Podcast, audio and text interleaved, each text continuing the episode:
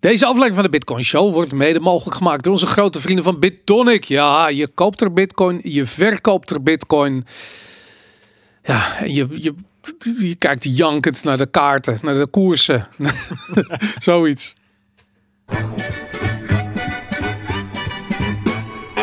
It's the Bitcoin Show with our very special hosts, Aaron, Boris, and Jan Willem. Yay! Yay, nou geen Aaron en John Willem, maar wel Bart Mol van Satoshi. Radio. Yeah. Welkom Bart. Daar zijn we weer. Je DCA er ook je bitcoin, hè? Wist je dat? Is dat zo? Ja, ja, dat is nog niet helemaal volgens mij eh, publiek. Oh ja, Maar nou wel ja. publiek. Je hebt gelijk, je had over Bitonic. Ja, ik moet je eerlijk zeggen, ik zit zo'n in zo'n zo'n mental loop die ik iedere keer van, oké, de koffie is lekker en je koopt er en verkoopt er Bitcoin. En, maar goed, maar je kunt er ook DCA inderdaad. Ja, ik weet niet of ze daar open over zijn, maar je kunt natuurlijk gewoon een, een hoe noem het, een, een terugkerende betaling Ja, instellen. is zeker. Het staat volgens mij ergens op de site. Het is nog niet helemaal dat dat. eh, het is een beetje zoals de, de app. ja. Die is ook al eh, toegankelijk. En als je daar een beetje doorvraagt bij de juiste mensen, dan kan je hem ook al testen. Ehm, maar hij is nog steeds in testfase. Ja, oké. ja, de app. Volgens mij, ik heb wel een app. En dan, ah, je, je moet namelijk Ja, de Blab app ging dat volgens mij. Oh, de Blab app. ja. De Blab app is nieuw.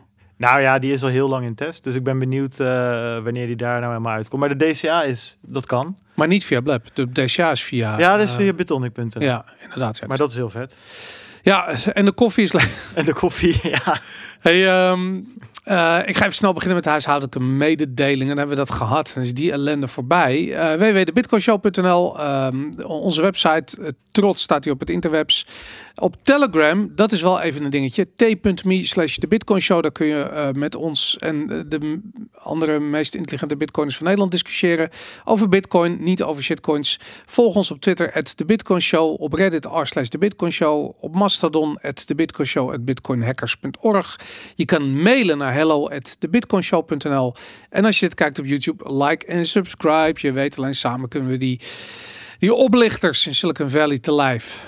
En goed, ja, Bart. De oplichters. De oplichters. ja. Ja, je weet toch, de oplichter, over oplichters gesproken hè, in Silicon Valley.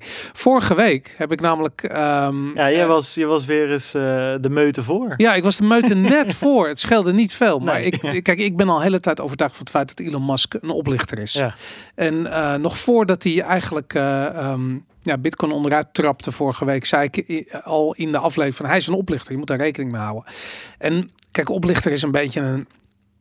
Het is een beetje een, hoe noem je dat? Een, een beetje een verkrachte term natuurlijk. Ik kan alles betekenen. Ja. Maar wat hij tijd doet, hij belooft veel meer dan die levert. En ehm, als je het hebt over marketing, dan kun je zeggen van nou oké, weet je, misschien kun je dat nog een twist geven, komt het wel goed.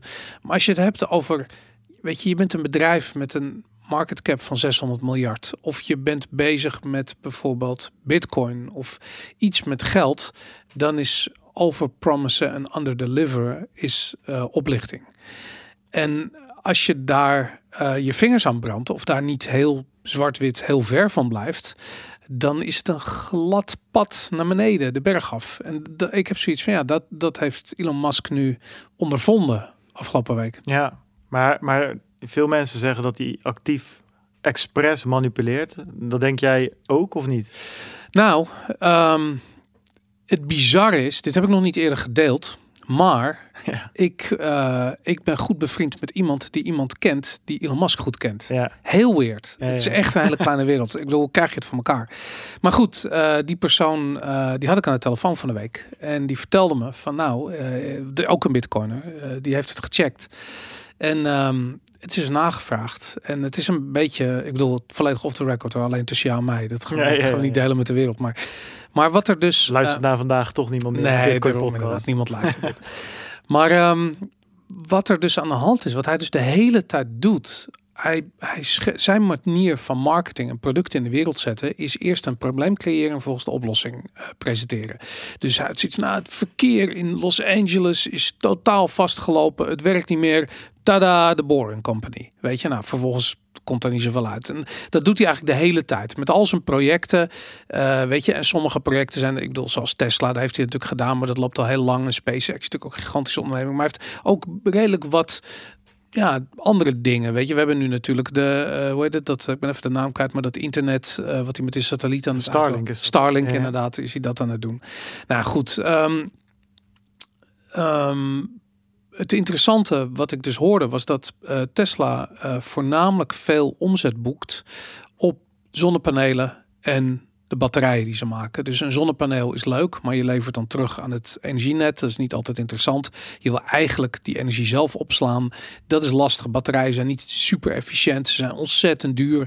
Ehm, dus hoe ga je dat dan precies doen? Nou, daar, daar zou bijvoorbeeld bitcoin mining een hele grote rol Ja. kunnen spelen. Omdat als je eh, te veel geproduceerde energie opslaat in bitcoin, dan kun je het later omzetten weer in energie. Of tenminste weer Ja, kun je er er- wat van kopen. de energie verkopen, dat bedoel ik met omzetten. Ja. Nou, en dat zie je dus heel veel gebeuren bij die hydrodams in Ja. China en zo, dat soort dingen. Maar goed, hij, hij heeft dat gezien. Hij had zoiets van, nou, dat is wel heel erg interessant. Probleem is alleen, er is geen ASICs te krijgen. Nee. Eh, het is letterlijk onmogelijk om eh, op het niveau waarop Elon Musk dat wil, ehm, ja, op dit ogenblik producten in de markt te zetten. Dus had hij zoiets van, nou, het is allemaal leuk en aardig. Eh, Bitcoin minen, dat gaat, eh, dat gaat geen kant-en-klaar product worden binnen afzienbare tijd. Ja. Dus hebben we wat anders nodig. Een crash. Nou, niet, het, niet per se een crash, maar een andere eh, cryptocurrency die die zou kunnen minen. En dat is waar dat hele Doge-verhaal vandaan komt. Dus eh, wat hij zocht was niet een cryptocurrency waarbij hij iemand anders rijk maakt, maar eigenlijk een beetje een vergeten project. Iets wat eh, weinig eh, interesse over het algemeen van mensen heeft. Nou, Doge is perfect daarvoor. Ja, ja. Weet je, het is nagenoeg dood. En het gaat hem helemaal niet om het project Doge. Het gaat hem om het idee dat je dus iets van wat waarde mindt. Daarom schijnt hij zelf ook ontzettend veel Doge gekocht te hebben. om die prijs op te krikken. Om eigenlijk die propositie interessanter te maken Ja. voor mensen. Om in combinatie met een ja, GPU-miner, want het gebruikt een script eh, eh. Dus dat is in principe gewoon op een videokaart te minen. Eh, makkelijker om dat soort chips in ieder geval in te kopen. Zeker als je het niveau van Tesla hebt. Ehm, en het is, zou dus de bedoeling zijn om een soort product te lanceren. Wat in combinatie met de zonnepanelen en slash of de batterijen iets doet aan bitcoin mining en daar dus of eh, crypto mining ja. en doge mining. En dat kun je dus weer omzetten. Nou goed whatever. Da- ergens in die hoek zou de oorzaak zitten van dit hele ding. Alleen wat Elon Musk eh, volledig over het hoofd gezien heeft is hoe ontzettend hard en vijandig de Bitcoin community de confrontatie opzoekt op het moment dat je eh, dingen zegt als van Bitcoin is eh, erg eh, ja, milieu-onvriendelijk. En ehm, op het moment dat je daar de nuance verliest, ja, dan heb je de cyber hornets die Ja. bij langskomen. En daar is, daar, ja, daar is hij zich dus helemaal kapot van geschrokken. En dat zie je ook in zijn reactie. Hij, hij gedraagt zich als een meisje van 13 op Twitter. Weet je, het zegt. Hij is gewoon om zich heen aan het slaan. Het staat er Ja. nergens meer op. Nou, ik moet zeggen dat ik sowieso wel vind dat heel veel mensen zich eh, eh, als meisjes van 13 gedragen de laatste weken op Twitter. Sinds, Hmm. dat, eh, sinds dat die koers omlaag gaat en, en nu ook met Musk. Kijk, ik denk dat, ik weet niet wat, wat zijn motief is, maar ik denk oprecht dat hij gewoon sociaal ges- gestoord is, zeg maar. Ja. En dat, dat dacht ik niet eh, sinds dat hij die, eh, eh, met dit Bitcoin verhaal kwam, maar ook al daarvoor als je hem bij... ehm, Joe Rogan. bij Joe Rogan al zag zitten en ook die Saturday Night Live skit. Dat was ook weer zo'n ding dat je denkt van dit. Cringe. Hij Ja. denkt echt, hij dacht echt dat het grappig was en dat, dat was het niet. En bij Joe Rogan, als je een, sowieso als je hem presentaties hoort geven, die man denkt op een bepaalde manier en dat connect ook niet met hoe het eruit komt. En, en dan loopt hij eigenlijk zelf weer vast, omdat hij in zijn hoofd volgens mij heel ergens anders zit. Ja. Dus ik, ik, ik heb dan alweer zoiets van, ja, met, met- zeker met Tesla. Ook toen hij zei dat hij eh, aandelen terug ging kopen natuurlijk. En daarna Ja. de SEC over zich heen Funding kreeg. secured, zei hij. Ja, precies, funding secured. En daarna was de SEC was iets van een, eh, de short eh, commission. Dus hij liep de hele tijd daar geintjes over te maken. Hij loopt de hele tijd memes te sturen. En ik, ik vraag me een beetje af of hij, nou, of nou echt niet door heeft wat voor invloed hij heeft. Of hij nou, of hij nou zo sociaal out of everything is dat hij dat, dat, dat, hij dat niet begrijpt. En nu ook met dit Bitcoin verhaal, dan denk ik van ja, ik, ik snap het gewoon niet. Want aan de ene kant zegt hij dan zulke stomzinnige dingen. En eh, aan de andere kant dan komt hij, eh, zegt hij weer snuggere dingen. En soms dan, ko- dan komt hij weer met zijn doodste er doorheen. En dan denk je, waar, waar gaat dit over? Soms denk ik echt van, zijn we in een soort van simulatie belandt of zo. Weet je? Zeker, en dan komt Pieter McCormack weer en dan reageert hij daar weer op. Ja, een soort van die kinderachtige f- Fred van je dat zorgt dat ik doos wil kopen. Zo Ja, ja, ja. ja en, en, en nou ja, het is, het is gewoon zo'n eh, zo'n rare gewaarwording dat je echt...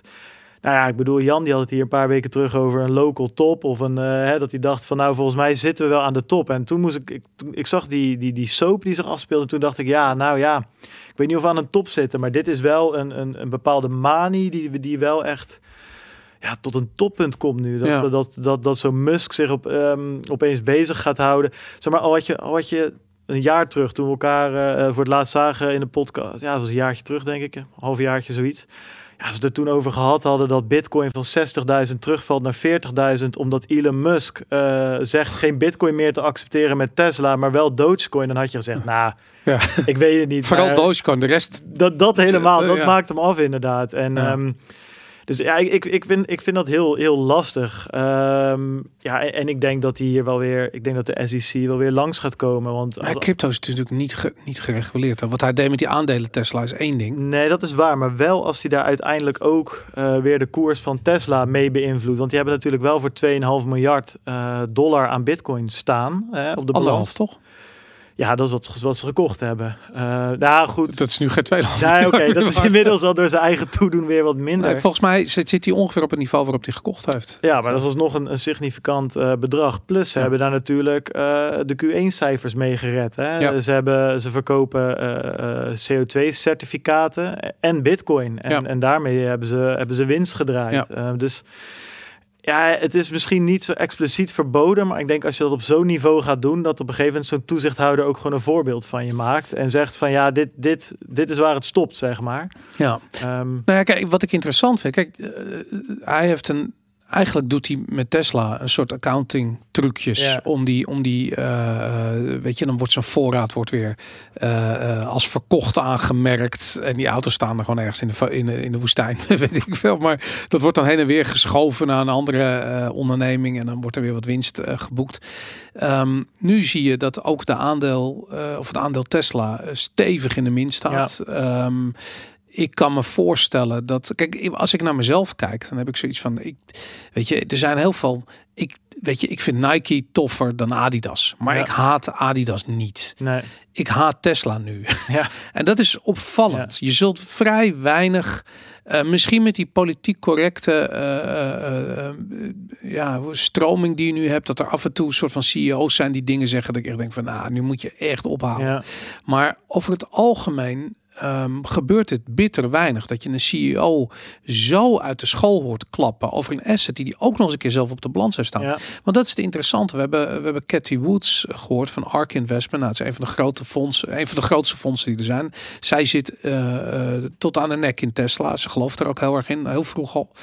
En, ehm, en zij heeft ook gezegd van nou, wat, wat, wat hier gebeurt met Elon, dat is niet, eh, eh, dit werkt niet allemaal. Dit is niet zoals het moet. Nee, maar dat, dat is het ding ook met die gozer. En, en dat is het lastige. Eh, zeg maar zijn Twitter-account. En, en, en Trump had het ook op een gegeven moment. Ze gebruiken hun persoonlijke Twitter-account voor zowel persoonlijke dingen als officiële dingen. Ja. En, en bij, bij Musk is dat, eh, is dat, is dat communicatie over Uh-huh. Tesla. En eh, ja, Trump die tweette gewoon of er wetten waren aangenomen. Die gebruikte dat POTUS-account eigenlijk helemaal niet. Hij Ja. zat eigenlijk op zijn eigen account altijd.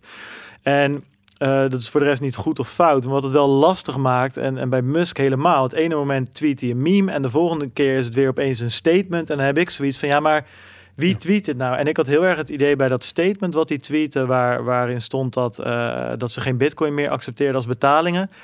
Alsof hij dat een soort van doorgestuurd had gekregen van, eh, van de risk and compliance afdeling. Van jij gaat dit nu tweeten, want dit, dit, dit wat je nu aan het doen bent gaat helemaal nergens meer over, zeg Ja. maar. En hij is natuurlijk al eh, een tijdje terug, toen hij dus over die aandelen aan het tweeten was, is hij ook weer voor mij uit het bestuur gehaald. Of hij moest in ieder geval. Hij eh, mocht niet meer op Twitter of iets. Zo. Precies, en hij Ja. moest al zijn tweets laten checken. Nou, dat, dat, dat, blijkbaar is dat ook weer een beetje versoepeld daar. Maar het- het- ik vind dat dus heel lastig om te kijken van ja, maar wat zegt hij nou zelf en, en, en wat zegt gewoon dat, eh, dat bedrijf? En dan waarschijnlijk de, de, de advocaat en de juridische afdeling. Mhm. En ik denk eigenlijk, kijk, op een gegeven moment moet je ook. Ik denk dat het hele eh, ik denk sowieso dat het hele Bitcoin-verhaal wel door, door Elon was gedreven binnen Tesla. Mhm. Maar dat, dat die aankopen, dat is denk ik helemaal gewoon een, een plannetje van hemzelf geweest. Waar de rest ook misschien die, die, die andere afdelingen ook zoiets hadden van ja, nou ja, goed. Ik bedoel, dat is natuurlijk qua omzet levert dat bijna niks op. Wie gaat er nou godsnaam bitcoin uitgeven Precies. om een Tesla te kopen? Dus, dus ik denk dat daar nu ook gezegd is van ja, weet je wat, als we dan toch iets van virtue signaling moeten doen, dan doen we dat wel. Ja. En die anderhalf miljard, die houden we op de balans. Hè? Want daar hebben we wel wat aan. Dat heeft wel waarde. En, en ik denk dat je dat ook ziet gebeuren. Ook omdat ze met dat verhaal kwamen van ja, eh, elke transactie gebruikt zo, nou goed, die hele foute beredenering. Maar als je Ja. daarvan uitgaat, elke transactie eh, verbruikt heel veel CO2 en allemaal andere shit, whatever. Dan kan je natuurlijk zeggen, ja, op het moment dat wij eh, auto's verkopen en daar bitcoin voor ontvangen, is elke auto krijgen we één transactie. Dat zijn best wel veel transacties. Terwijl ze nu kunnen zeggen, ja, maar het ligt in de kluis. ja. We hebben het gekocht. Dit verbruikt geen Maar energie. transacties verbruiken geen. Nee, dat snapt iedereen. Maar Ja. dat, is, dat, is, nou Dat ja, is zijn- dat is hun verhaal dan, zeg maar. Ja, maar, ja, maar dat vind ik het probleem met, met wa- waar we nou in balans zijn. Is dat natuurlijk de mainstream media die duikt er bovenop. Weet je, ze zien overal dezelfde hemeltergende artikeltjes en interviewtjes en quotejes. Eh, ik ben door letterlijk drie Nederlandse partijen gebeld of ik alsjeblieft commentaar hierover geef. Ik doe het niet, omdat ik nee, je weet gewoon, je, je wordt geconfronteerd met een met een met, met, met, met, met totale krankzinnigheid. Namelijk van oké, bitcoin is heel vervuilend. Hier, je hebt drieënhalve minuut om het te weerleggen, weet je. Ik bedoel, het is gewoon fucking vreselijk. Ja. En ik vind wat hij eh, voor schade toebrengt aan de PR van, of eigenlijk aan het imago van bitcoin, ehm, dat is waar mensen zo boos van worden. En ik, weet je, ik ben wel benieuwd wat jij vindt van die, wat, wat vind je van de de, de, de, de, de toxicity van de, van de, van de bitcoin, de have fun staying poor uitspraken, de, de, wat, wat, wat, wat, wat vind je daarvan? ja, ik vind het lastig. Ik ben er niet zo'n fan van. Hoewel ik het soms ook wel de, de neiging niet kan onderdrukken om het zelf ook te doen. Alleen, Mhm. het leidt heel erg snel tot, eh, tot, tot, tot geen discussie meer, zeg maar. Kijk, het is natuurlijk heel makkelijk en ook wel fijn ergens. En het is ook niet erg om dat ze nu en dan te doen. Maar ik merk, ik merk dat zelf ook wel. En dan ook in, in, in de community van, eh, van Satoshi Radio, maar ook van de Bitcoin Show. Gewoon dat Nederlandse Telegram communitytje wat je hebt. Dat is hartstikke, hartstikke gezellig. Mhm.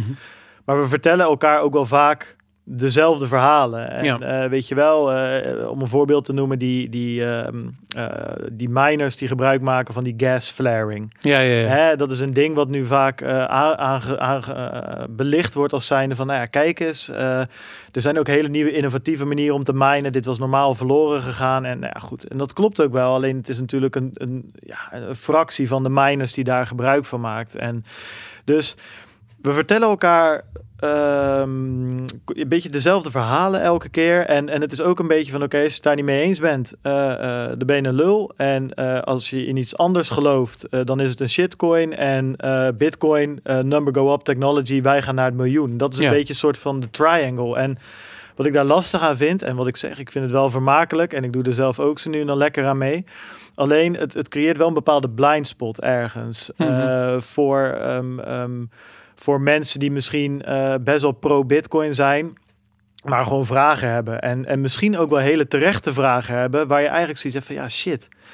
Ja, daar moet ik eigenlijk wel over nadenken. En, en, en dan moet ik me- mezelf ook een beetje challengen. Eh, en dan heb ik het niet over die, die, die klimaatfut of die andere dingen die je op de mainstream media langs ziet komen. Maar meer, ja, ze nu en dan zijn er echt wel mensen die zich erin verdiept hebben. En die, en, en, en, die, en die prikken dan. En dat is vervelend. En dan is het natuurlijk ja, lekker om met z'n allen have fun staying poor te roepen. En elkaar erin te ondersteunen. Mhm.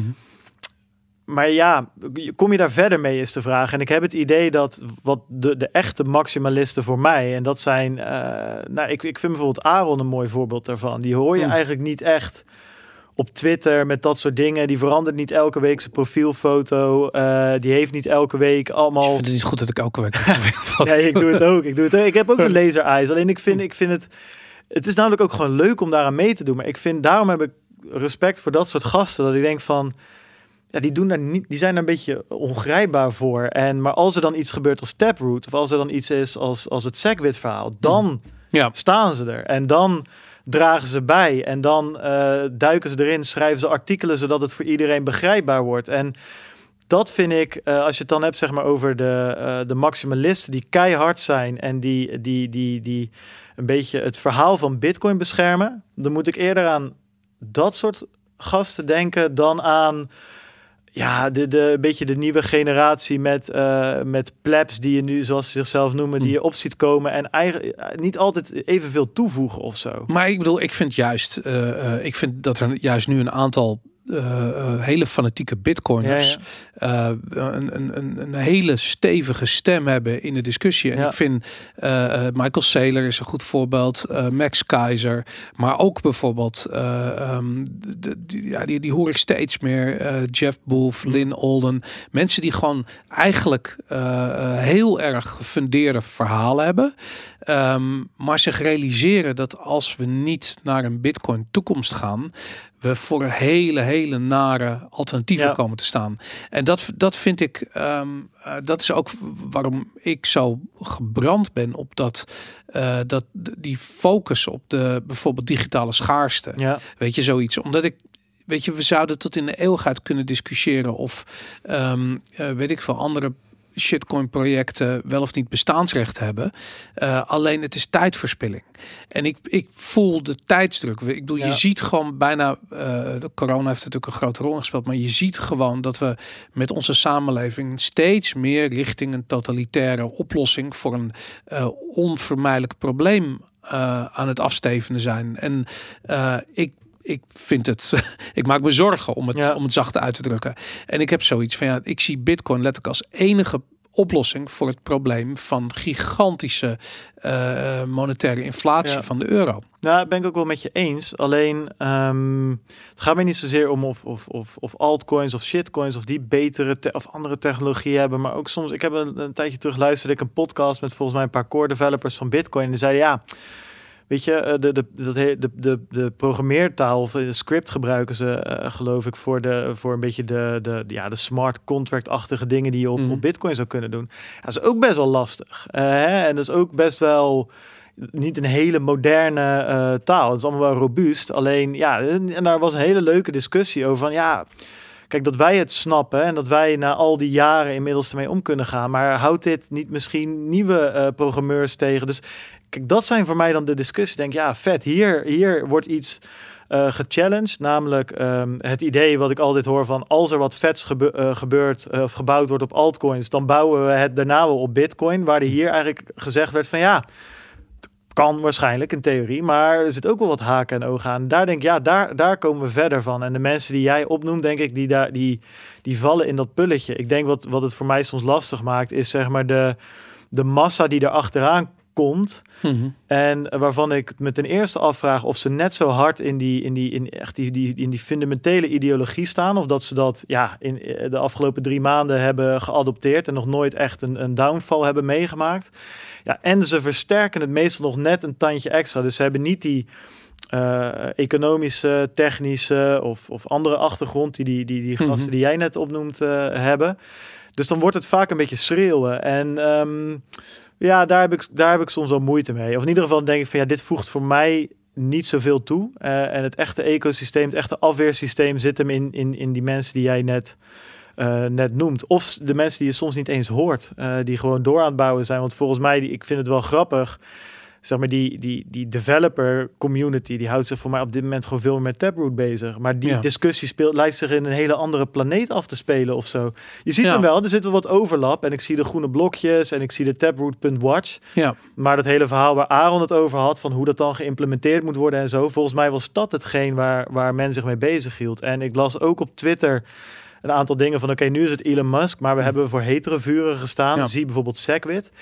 En een interessant verschil vind ik daar, dat Segwit was echt iets wat zich afspeelde op de, uh, op de technologische laag van Bitcoin. Mhm. En er waren intriges en, en leugens in, in, in, in, in de developer community. Ja. Hè? En, en nu is dat, um, dit hele Elon Musk verhaal speelt zich ergens af. Nou, jij hebt het altijd over die verschillende soort van properties van, uh, van de eigenschappen van Bitcoin. Mm En dit speelt zich helemaal niet in de technologische wereld af. Dat draait wel lekker door. Daar zitten we midden naar Taproot te kijken. Dit zit er meer in dat ja, een beetje dat economische, eh, Maar dat was mijn eh, hele punt. speculatieve verhaal. En Die eigenschappen komen erbij na verloop van tijd. Dus je, hebt, je begint met dat technische, speculatieve aspect. Dan komt de economische en straks hebben we geopolitieke. Ja, en dan wordt de vraag wie, wie, wie verdedigt wat? En moet dit wel zo hard verdedigd worden? Moeten we wel zo hard ageren tegen Musk? Of zijn we ook gewoon, ja, eh, of moeten we dat laten lopen? Want Nou, maar ik bedoel, kijk, ik denk niet dat het per se Musk is. Het is iedereen die Bitcoin aanvalt, heeft te maken met deze reactie. En ik vind hem wel degelijk anders dan bij Segwit, omdat in, bij Segwit wa- was de community in tweeën gescheurd.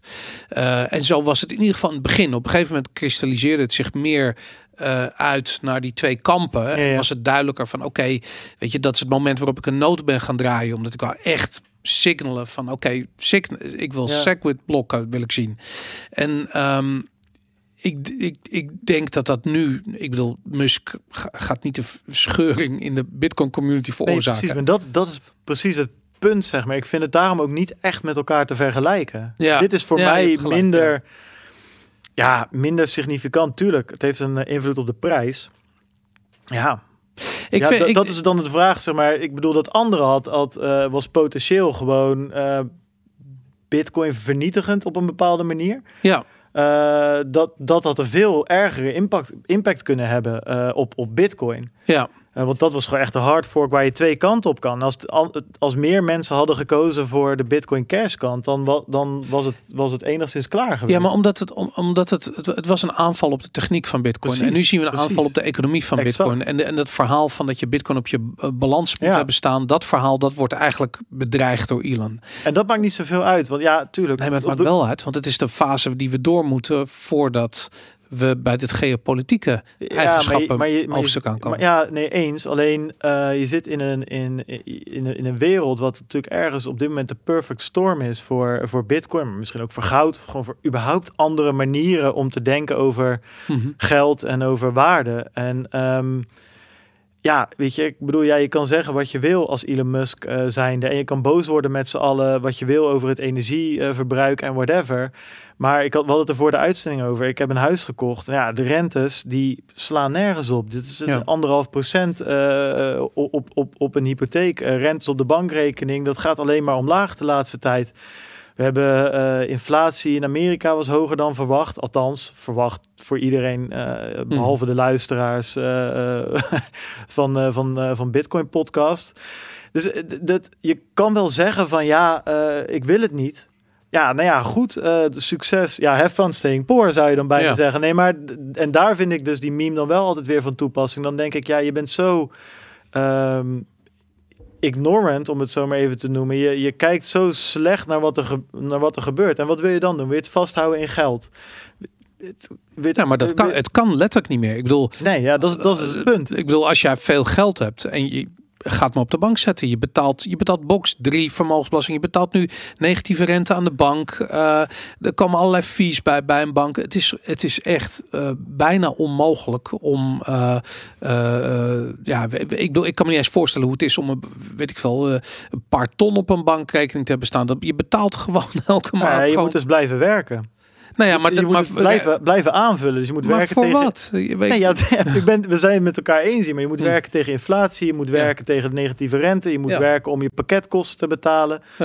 eh, ja, dus sparen is er niet echt meer bij. Het is een soort van, ja, water in een vergiet proberen te houden of zo, waar constant gaten in geboord worden. En dus mijn punt is een beetje, je kan daar wel, als Elon Musk zegt, ik vind het heel kut en ik ga naar doods kijken. Ja, succes, we zien je over drie maanden wel weer. Hij van Stijn Poort. Precies, en het feit dat je die, die eh, anderhalf miljard, eh, of nee, hoeveel bitcoin waren het, anderhalf miljard dollar aan bitcoin nog steeds op de balans hebt staan, vertelt mij genoeg. Weet je, ja, prima dat jij eh, geen bitcoin meer accepteert voor je betalingen, maar het feit dat je het nog niet verkocht hebt, dat zegt mij genoeg. Ja. En ook al verkoopt hij het wel, ja, verkoop het wel. Dat is het mooie van bitcoin, dat mag. Weet je, dat is ook niet erg verder. We- weet je wat ik er zo mooi aan vind? En dat is, ik, kijk, de kritiek op die harde communicatie. En ja, jullie jagen nieuw, nieuwe, co- weet je, vooral uit de hoek van Raoul Paul hoor je dat bijvoorbeeld. Ja, En dan heb ik zoiets van, het zijn altijd van die weet je, van die fondsmanagers of, of zoals Elon Musk, de rijkste man ter wereld. Het zijn mensen met een gigantisch ego. En die worden dan geconfronteerd met die, met die uh, hoe noem je dat, met, met die cultuur in die Bitcoin community, waarin geen respect bestaat voor autoriteit. Ja. Dus als jij de rijkste man ter wereld komt, maar je bent onzin aan het praten, dan krijg je dat keihard in je gezicht gegooid. Als jij een, de, weet ik veel, Goldman Sachs hebt gewerkt en een, en een fonds hebt gerund en je komt, je komt Ethereum chillen en je snapt niet eens wat digitale schaarste is, dan kan je opdonderen. En die, voor die mensen is dat heel hard, want die zijn niet gewend om zo bejegend te worden. Nee. En, dat, en ik heb ergens zoiets van, ik vind dat het goed is. Ik heb een... Um, ja, ik moet er wel op zeggen, Boris, ja? dat, dat, dat ik vind, ik vind er wel een verschil tussen zitten tussen, tussen dat, eh, dat hele toxic verhaal. Kijk, hard is prima, weet je. En er zijn mm. zat mensen in de scene die dat kunnen. Die of verstand hebben van economie. Of, uh, uh, weet je, je hebt... Uh, Um, Caitlin Long, je hebt um, Lynn mm. Elden en, en al die guys die jij net noemde, zitten, mm. die zitten of diep in de tech of ze zitten diep in de economie. Die, die zijn hard, maar rechtvaardige soort van. En ik vind wel, um, soms moet ik ook wel zeggen dat, dat, dat uh, en maar dan heb ik het dus even, ik denk dat je dat ook nog moet scheiden, zeg maar wat er op Twitter gebeurt en wat er gewoon in, in, in de echte wereld gebeurt. En Twitter is wel ook wel een groep bakvissen ze nu en dan bij elkaar, want Elon die komt en hij is de held. Twee maanden later wordt hij weer van so van zijn sokkel afgetrapt en we hebben dat ja. gezien met uh, met meerdere mensen. Zelfs Michael Saylor heeft begon op een gegeven moment domme dingen te roepen. En uh, jawel, dat was, nee, nee, nee, dat hebben we toen. Dat, dat hebben dat was. Um, nou, ik weet het ook niet meer precies wanneer het was. Mm. Maar hij zei, hij, hij zei ook op een gegeven moment wat frames. Heeft hij daarna, daarna alweer goed gemaakt met heel veel zinnige dingen. Uh. En uh, nou ja, goed, uh, weet die, die gozer die je net noemt, Raoul Paul. En er zijn er nog wel een paar geweest die. Ik vind dat we daar ook mee, zeg maar. Um, ja, we hoeven, ook niet, we hoeven ook niet mensen op een sokkel te plaatsen. Weet je, dat hele, uh, die hele opkijken tegen mensen van wauw, het is iemand uit de echte wereld die daar beroemd is, die nu bitcoin koopt. Weet je, daar, daar heb ik altijd zoiets bij van. Laat eerst maar eens zien dat je het snapt. En bij zo'n Michael Saylor, ik was in het begin helemaal niet zo enthousiast. Mm. En ik heb nog steeds zoiets van ja, kijk, hij zegt heel veel zinnige dingen, doet heel veel toffe shit. Vooral uh, alles open source maken vind ik vet. Dus dat hij zijn eigen onderzoek laat, deelt met, mm -hmm. met zijn mede-CEO's. Ja. Aan de andere kant denk ik, ja, nou ja, ik ben wel eens ook wel eens... Laten we maar eens door de eerste bear market gaan met Michael Saylor. Want Michael Saylor heeft in augustus gekocht en only go up from there. Ja, tuurlijk. Ja, als jij natuurlijk miljarden winst maakt... Um, dan moet je alsnog zinnige dingen zeggen. Maar ik, ja, dat wil ik ook wel eens zien. En ze zijn er denk ik wel meer dingen waarvan ik denk, nou, we mogen ook wel iets terughoudender zijn met mensen op uh, omhoog praten. Ja. En uh, nou ja, goed, als ze domme dingen zeggen, breek maar af. Alleen ik vind daar ook van, ja, blijf daar een beetje bij, bij de feiten, weet je. Ja, soms een beetje meme is leuk, alleen... Ik, zou, ik kwam een artikeltje tegen van uh, Thomas Strollicht. Ja. Strollight, uh, bitcoiners are not toxic, they have integrity. En ik vond het een heel goed punt, omdat het is, het zijn altijd die twee dingen die tegen me, over elkaar staan. Omdat als bitcoiners ervan beticht worden dat ze toxic zijn en fun staying poor zeggen, dan wordt we altijd voor het gemak vergeten dat ze dit wel doen vanuit een bepaald soort integriteit. En uh, die kan natuurlijk ook gedreven worden door gewoon financiële uh, ja. belangen. Want als je bitcoin hebt, dan ben je geneigd om dat, uh, hoe noem je dat, te vuur en te zwaar te verdedigen. Ja. Um, maar er zit een heel groot deel in de Bitcoin community. En ik hoop dat ik daar zelf ook uh, een klein, klein rolletje in speel. Die zitten er niet zozeer in vanwege de speculaas. Maar die zitten er meer in vanwege de. Um, uh, ja, dat betere toekomstbeeld. Weet je, dat idee dat je dus een. Um, ja, een, een, alternatief aan het bouwen bent voor een niet alleen maar uh, financieel systeem wat op instorten staat, maar ook een gewoon sociaal uh, um, ja, een, een, samenleving die op instorten staat. En, dat, uh, en ik zit niet te wachten op de totalitaire uh, central bank digital currencies of robots die straks door de straat heen lopen om, om de orde te handhaven en, en dat soort shit. Weet je, ja. gewoon totalitaire dystopische toestanden liggen niet zo heel ver van ons vandaan. Bitcoin is letterlijk het enige wat ik heb gezien wat daar een stokje voor kan ja. steken. Want ik zie het niet terug in de maatschappij. Ik zie het niet terug in de politiek. Ik zie het nergens. Ik zie het niet in de, in de zakenwereld. Ik zie ondernemers niet opstaan als er verboden wordt om te ondernemen. Ik zie politici niet van hun reet afkomen. Ik zie, ik zie helemaal niks. De enige groep mensen die ik uh, met een vorm van integriteit in zijn totaliteit. Ik bedoel, er zijn ja. Ja, ja. individuele eh, uitzonderingen overal, maar eh, in zijn totaliteit zie opstaan tegen, eh, eh, eh, eh, ehm, ja, te- tegen eigenlijk dat, dat dystopische wereldbeeld. Dat zijn de bitcoiners. En dat komt gewoon omdat ze zeggen van luister, die inflatie heeft grote sociaal-economische gevolgen. We moeten nu iets doen. Ja, En ja, vervolgens krijgen ze de hele wereld op hun dak. En wat je krijgt, als je dat vaak genoeg hebt, daar word je ook hard van. Ja. En ik heb het idee van die bitcoiners zijn hard geworden. Die zijn integer gebleven. Want op het moment dat je niet integer wordt, word je de community uitgetrapt. En dat gaat echt heel snel. Ehm, en dat ziet er zo uit. Dus dat Elon Musk ervaart nu dat hij met open armen welkom werd geheten in de community. En op het moment dat hij niet integer is, wordt hij eruit getrapt met een grote boog. En terecht. ja. En ik vind dat fantastisch. Het geeft me, het geeft me hoop. Het geeft me, ehm, ja, het geeft me ook het, het, idee dat eh, niemand, eh, hoe noem je het, onvoorwaardelijk welkom is in, eh, in Bitcoin. Hoewel het iedereen vrij staat om te kopen en te verkopen, dat maakt je nog niet een onderdeel van die community die elkaar helpt door de bearmarkt heen, die elkaar voorziet van informatie. Wat jij ook zegt, van natuurlijk, het zijn steeds dezelfde verhalen die ze elkaar vertellen.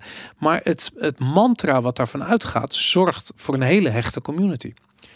Nee, ja, eh, ik, ja, wat ik altijd mooi vind als ik luister, Boris, naar, naar jou, dan begin je met een rant en denk, oh ja, hier ben ik mee eens. Oh ja, hier misschien niet. En dan op, aan het eind, na vijf minuten, soms vraag je dan ook aan Jan of Aaron, over jij. en dan zitten ze daar voor mij ook met die lijst in hun hoofd. Ja, met die, hier was ik wel mee eens en hier, hier, hier niet. En ik denk dat er een aantal, aantal dingen zijn. Ik heb, ik heb het artikel gelezen en...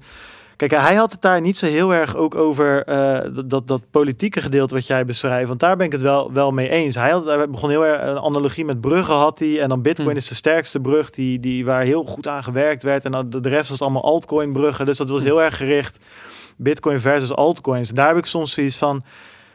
Ja, laat, laat het lekker of zo, weet je. Dat, dat is Ja? echt... Ja, nou, ergens wel. Hey, tu Brutus. Huh? Ja, nee, maar kijk, het, het ding is, je kan er wel constant tegen ingaan. Maar ik heb nu ook weer gemerkt, mensen willen gewoon die shit kopen. Laten we het daarover gaan hebben. Ik wil Ik kan Nee. het wel tien keer zeggen tegen Ja. die mensen. Dus dat, daar, dat, dat, daar, daar heb ik zoiets van, dat, dat, dat vind ik lastig. Plus, laatste ding wat ik hier dan over wil zeggen is van, ik zag ook, hij had dan als voorbeeld van eh, Jack Mallers, die had gezegd, die had een, een, een draadje op, op, op Mu- Musk geschreven, over Musk geschreven.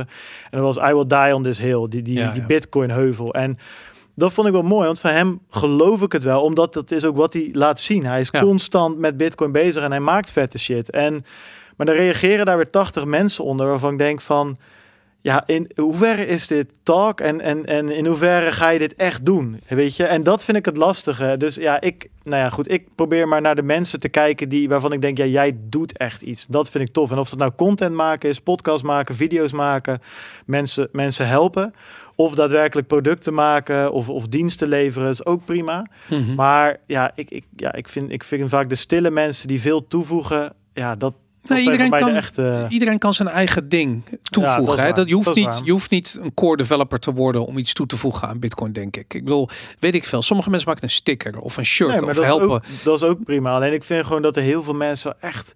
Dat ik denk van ja, ja, ik, ja in, in de bear market hoorde ik dit niet. Ook niet van de bitcoin kant. En degene die ik toen wel hoorde, waren ook al de Jack Mallers en de, nou noem ze allemaal maar op. Ja.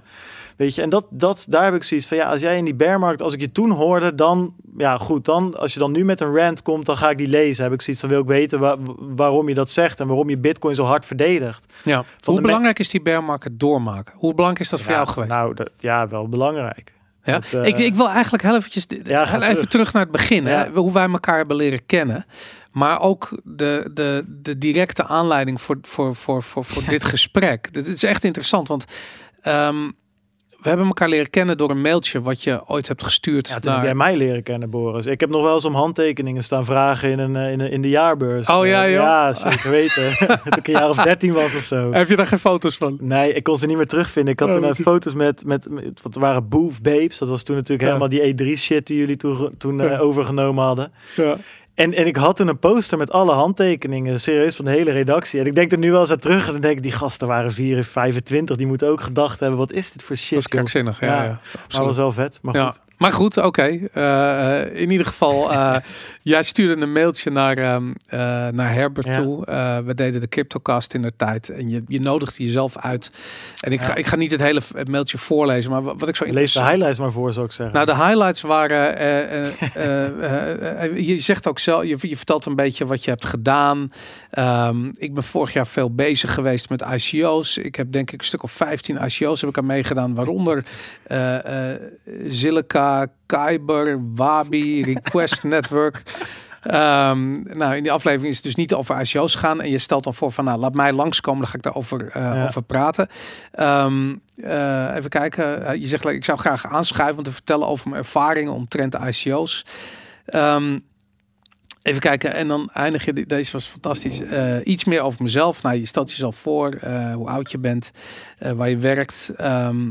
Ehm, en dan eindig je inmiddels sta ik voornamelijk door ICO's op een gemiddeld rendement van 3500 procent. en Ja, eh, little, nou goed, little did I know. ja, maar het grappige is, ehm, eh, ehm, ik, ik, ik vind het fascinerend. Omdat mijn eerste reactie was echt van, oh god, we gaan weer een prijsgesprek hebben. Ja. Weet je, dat, dat, dat is wat ik letterlijk, ter- ik zie mijn mailtje hieronder ook naar, naar Herbert en uh, Marlon terug. Zo van, oh nee, dan gaan we weer eh, eh, een prijsgesprek hebben. En het is zo ontzettend, je kunt niks inbrengen tegen het argument van, je ziet toch dat het meer waard Ja, wordt de markt heeft altijd gelijk.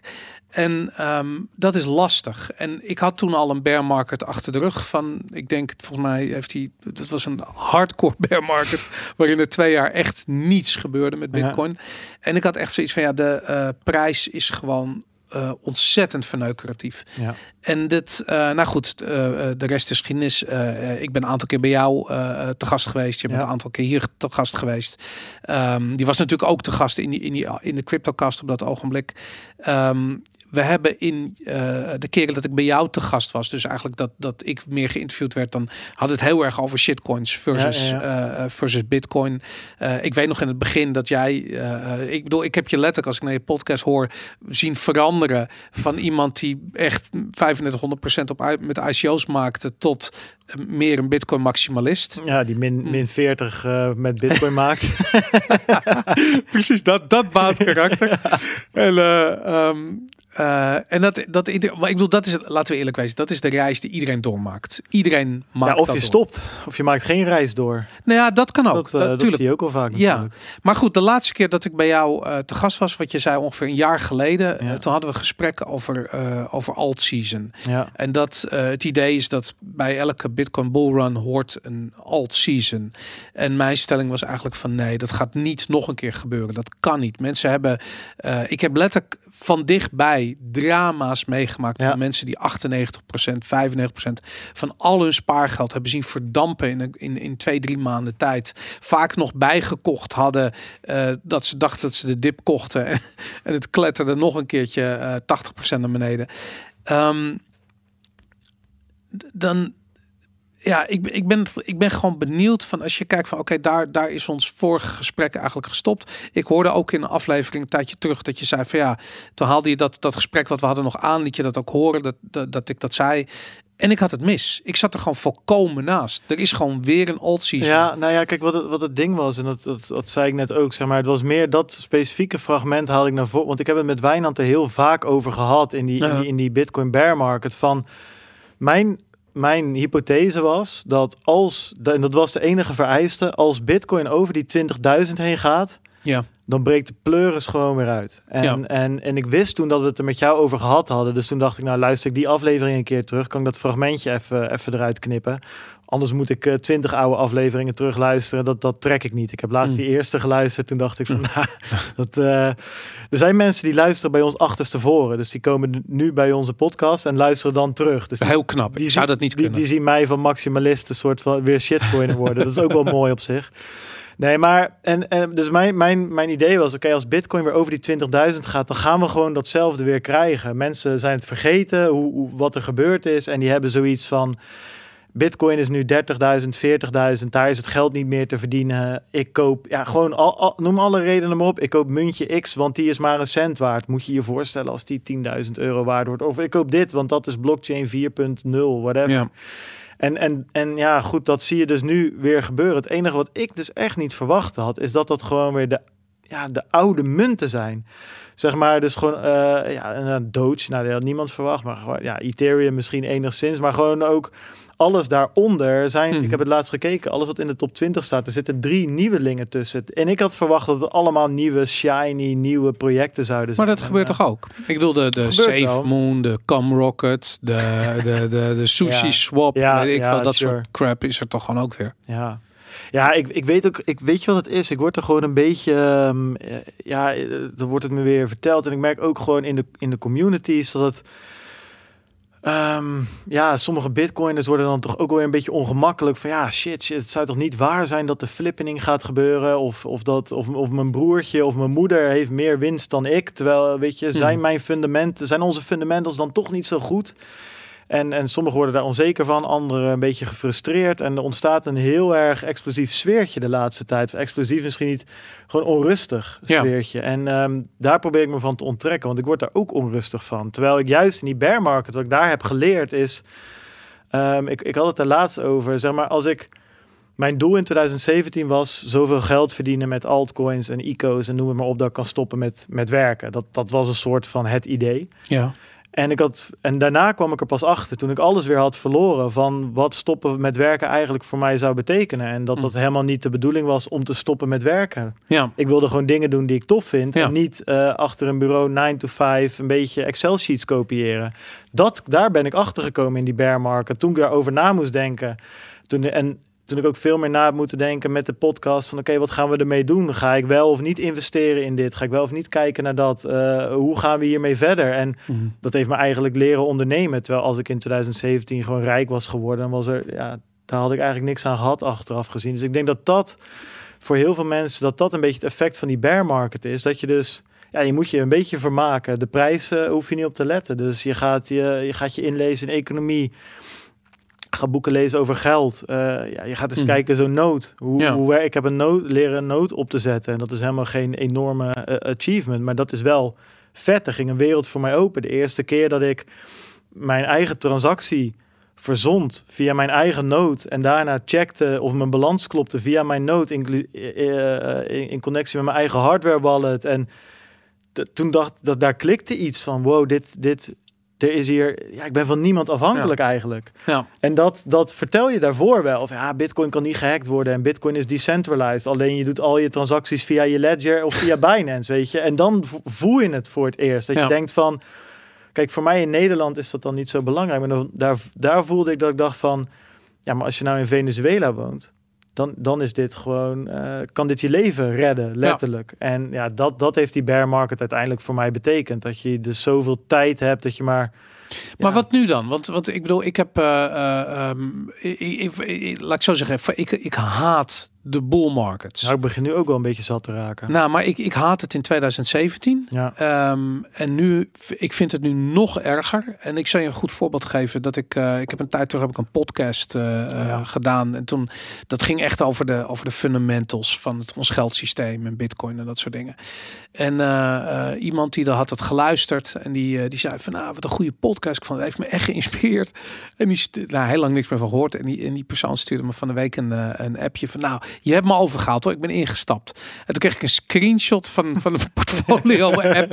Nou joh, wat daar echt, weet ik, van 60% Doge. En eh, ja, de ja. meest, meest onbelangrijke shitcoins stonden erin. En ik had echt zoiets van, waar in mijn verhaal eh, heb ik gezegd dat dit is wat, eh, eh, wat, wat een oplossing is voor de problemen van ons financiële sy- systeem. Dit is gewoon wat mensen er zelf van gemaakt Ja. hebben. En die nemen dan al die informatie waar je, nou ja, goed, jij doet dit nu ook al een aantal jaar. Die nemen al die informatie, dat gaat door een soort filter heen, een soort van, van cognitieve bias filter, waarin het enige wat nog telt is gewoon snel rijk worden. En hier en daar worden wat argumenten die je ooit hebt aangedragen, worden eruit gepikt om maar die, die, die belachelijke aankoop in die shitcoins goed te praten. En ik heb zoiets van, dit is niet goed voor bitcoin. Het is niet goed voor niemand. Niet die mensen gaan al hun geld kwijtraken.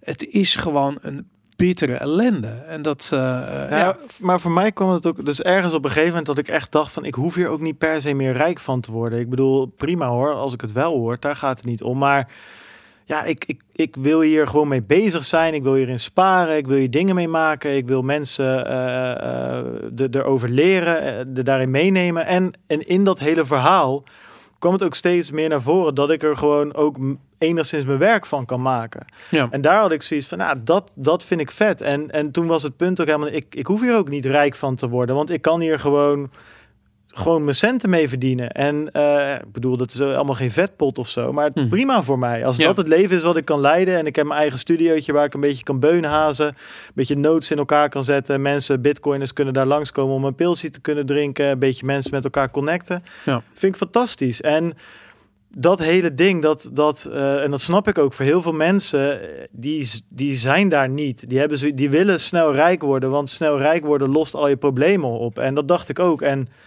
bleek niet zo te zijn. Het Ja. loste helemaal niks op. Er kwamen eigenlijk alleen maar problemen bij, eh, om heel eerlijk te zijn. Ik sliep slecht. Is midden in de nacht te kijken. Ik stopte langs de weg eh, eh, op de snelweg om, om, om trades te doen op Bittrex, weet je wel. Zit je kwark, kwark chain te treden, denk je achteraf bij jezelf. Gevaar voor eigen leven. Nou ja, precies. En, en dat, dat zijn wel de dingen, hoewel het wel mooie verhalen zijn, dat, je, dat ik wel zoiets heb van dat verbeterde mijn leven niet. Terwijl de manier hoe ik er nu in sta, denk ja, dat, dat werkt. Ik ben zelfstandig, kan doen wat ik wil. En, en eh, dat, was, dat was wat miste, niet, Ja. het, niet het geld. Maar als je dat belangrijk vindt, ik bedoel, dat kun je ook met shitcoins doen. Sterker nog, ik zie de, de, de, de we hebben al Ja. grap over dat stomme eh videootje van die, van die, van die, van die mafketel met zijn, met zijn, met zijn dure horloge en zijn BMW, die dan, Ja. die gaat er even de wrist check doen, weet je. Dat ik denk van ja, wat je nu voor beeld schept over crypto, eh, is gewoon echt heel kut. Ja. En, da- en, dat, en het rare is dat ik, als je dan zo'n zo'n drop ziet van 40%, hè, en, dat, en ik zie iedereen echt tranen met tuit, het is heel kut.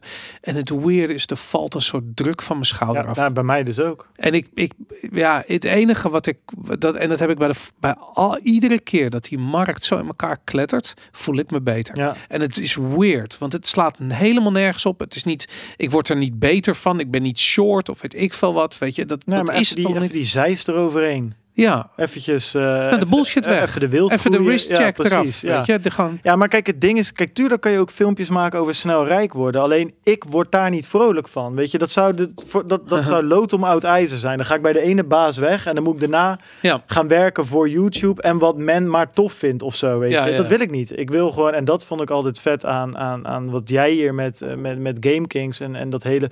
Weet je, dat is ook gewoon zo'n hol waar je gewoon shit maakt met mensen die je tof vindt. Ja, zijn we is- altijd, als ze hier in de studio komen, hebben ze iets van, wat? Ja. Is dit het? Ja, maar dat is toch het vette. Dat daar gewoon dat, dat, ja, dat je daar gewoon een beetje kan doen en laten wat je zelf wil. En, en nou, eh, je, je- weet je, wat, wat bedrijven betalen daarvoor. En je hebt een community die daar een beetje voor betaalt. En je, je kan zijn wie je zelf wil. En dat heb ik met, met, met dat Bitcoin verhaal ook. En met die shitcoins. Ja, dat is leuk.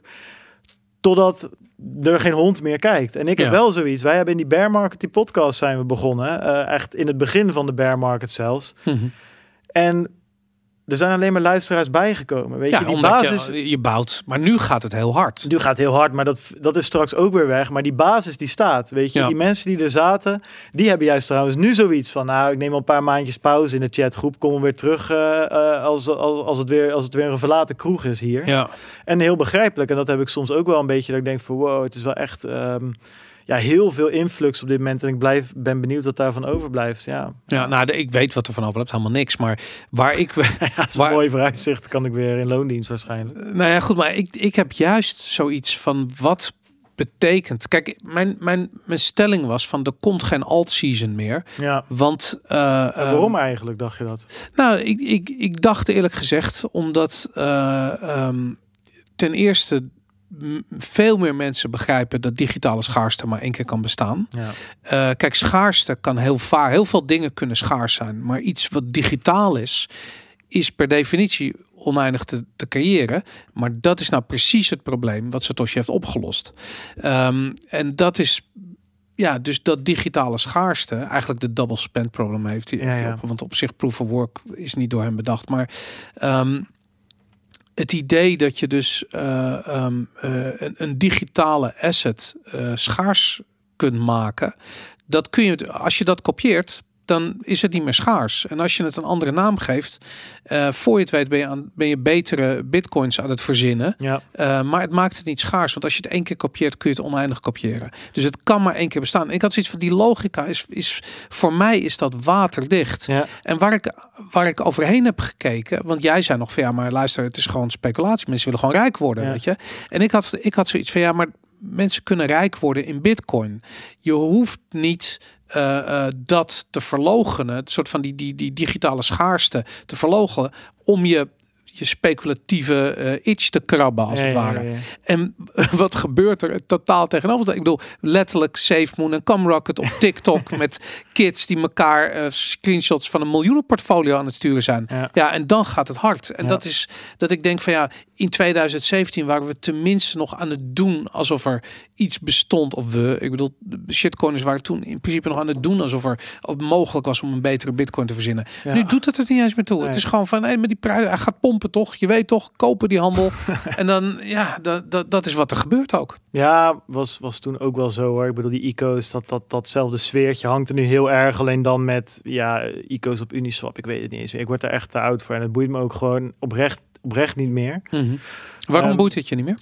Ja, omdat ik, het was gewoon echt geen goede... ehm, omdat ik gewoon te druk ben met dingen... Wat, wat ik zeg, ik ben nu dingen aan, eh, aan het maken. Ik ben, ik ben, er, ik ben, ben er super dichtbij om, eh, om te zeggen van... joh, ik kap met mijn baan en ik ga hier gewoon mee aan de slag. Ja. En dat is iets waar ik al sinds dat ik eigenlijk begonnen ben met werken, misschien al sinds dat ik aan het studeren was, eigenlijk zoiets had van ik wil helemaal niet in loondienst. Ik wil wat voor mezelf. Ik wil wat maken. Ik wil creatief bezig zijn. Ja. En dat lukte niet echt, omdat ik elke keer maar gewoon een beetje van het ene in het andere rolde. Van de middelbare school, universiteit en dan door in, in, een, in een mooie baan en een mooie leaseauto en de hele pleurensooi. En dus, dus dat hele snel rijk worden, oprecht, Dat maakt me eigenlijk gewoon geen, eh, geen moer uit. Plus, ik werd er gewoon echt niet leuker van. Ja. Eh, wat ik zeg, ik sliep, ja, ik sliep gewoon niet. niet Maar wat goed. zie je dan nu gebeuren? Ik bedoel, je, je, Ja, je- gewoon dezelfde, de, de, dezelfde eh, shit is dat. Gewoon kleine projecten die, die je op Reddit of op Twitter een beetje omhoog ziet komen. En daar gaat op een gegeven moment iedereen achter staan. En die vliegen dan omhoog. En eh, ja, Doge, eh, Doge gaat dan nog harder, omdat er natuurlijk Musk daarover over praat. Waardoor het een soort van, en dat is het lastige ervan, het krijgt een soort van valse legitimiteit. Want Mhm. laten we eerlijk zijn, je kan vinden van Musk wat je wil, maar op zich eh, werd hij wel gezien als, als een eh, legitieme, eh, grote, succesvolle ondernemer. ja. Ja, als die dan opeens zegt van, joh, Doge is de toekomst, dan, dan snap ik dat mensen daar intrappen. En dat is het lastige, want ik had laatst een interview voor een vandaag of zo, of editie NL, ik weet het niet precies meer, maar toen zei dat ging over crypto scams natuurlijk, gaat altijd over scams of energie of Mhm. dat soort dingen. En toen zei ik van, nou ja, dus één regel, als het te mooi lijkt om waar te zijn, dan is het dat ook. En, en achteraf dacht ik, ja, dat is natuurlijk gelul in de crypto-wereld. Want Mhm. Bitcoin lijkt ook te mooi om waar te zijn, maar dat Ja. is het niet. Nee. Het is gewoon fun- zo fundamenteel anders dat je in eerste instantie niet gelooft dat het, dat, dat het klopt. En, en hetzelfde geldt voor al die, eh, al die andere dingen. Het, ja, Bitcoin is 500% gegaan dit jaar, hè, Ja. tot naar die 60.000. Dat is natuurlijk, als je dat zegt, zo'n rendement, dat is te mooi om waar te zijn. Ja. Maar dat is het dus niet. En dus dat maakt het voor veel mensen, denk, denk ik, ook lastig. En het is gewoon, ja, pure, pure hebzucht. En, en, en, en, en, eh, en ook wel, ik neem het de mensen niet kwalijk, want het komt natuurlijk nog erger dan in 2017 Hm. voort uit die lage rente. Ja. Eh, eh, nou, het hele corona-verhaal, mensen zitten thuis, eh, willen ergens rendement ophalen. En, en ja, nou ja, goed, dan ja, misschien dan maar die Dogecoin waar Elon Musk het over heeft. Ik bedoel, het is natuurlijk wel een giftige cocktail waar sommige mensen in balans zijn. Ja, maar goed, en dan gaan we dus ook weer gewoon keihard de crash, als dit hem niet is, wat ik niet Ja, denk nee, overigens. ik denk het ook niet. maar dan gaan we dus straks een, een, een, ja, weer een dramatische crash. Studenten springen van het dak. Alles wat we Ja. in 2017 gezien hebben. eh, eh, het, gewoon de persoonlijke drama's. Dat gaat allemaal weer gebeuren.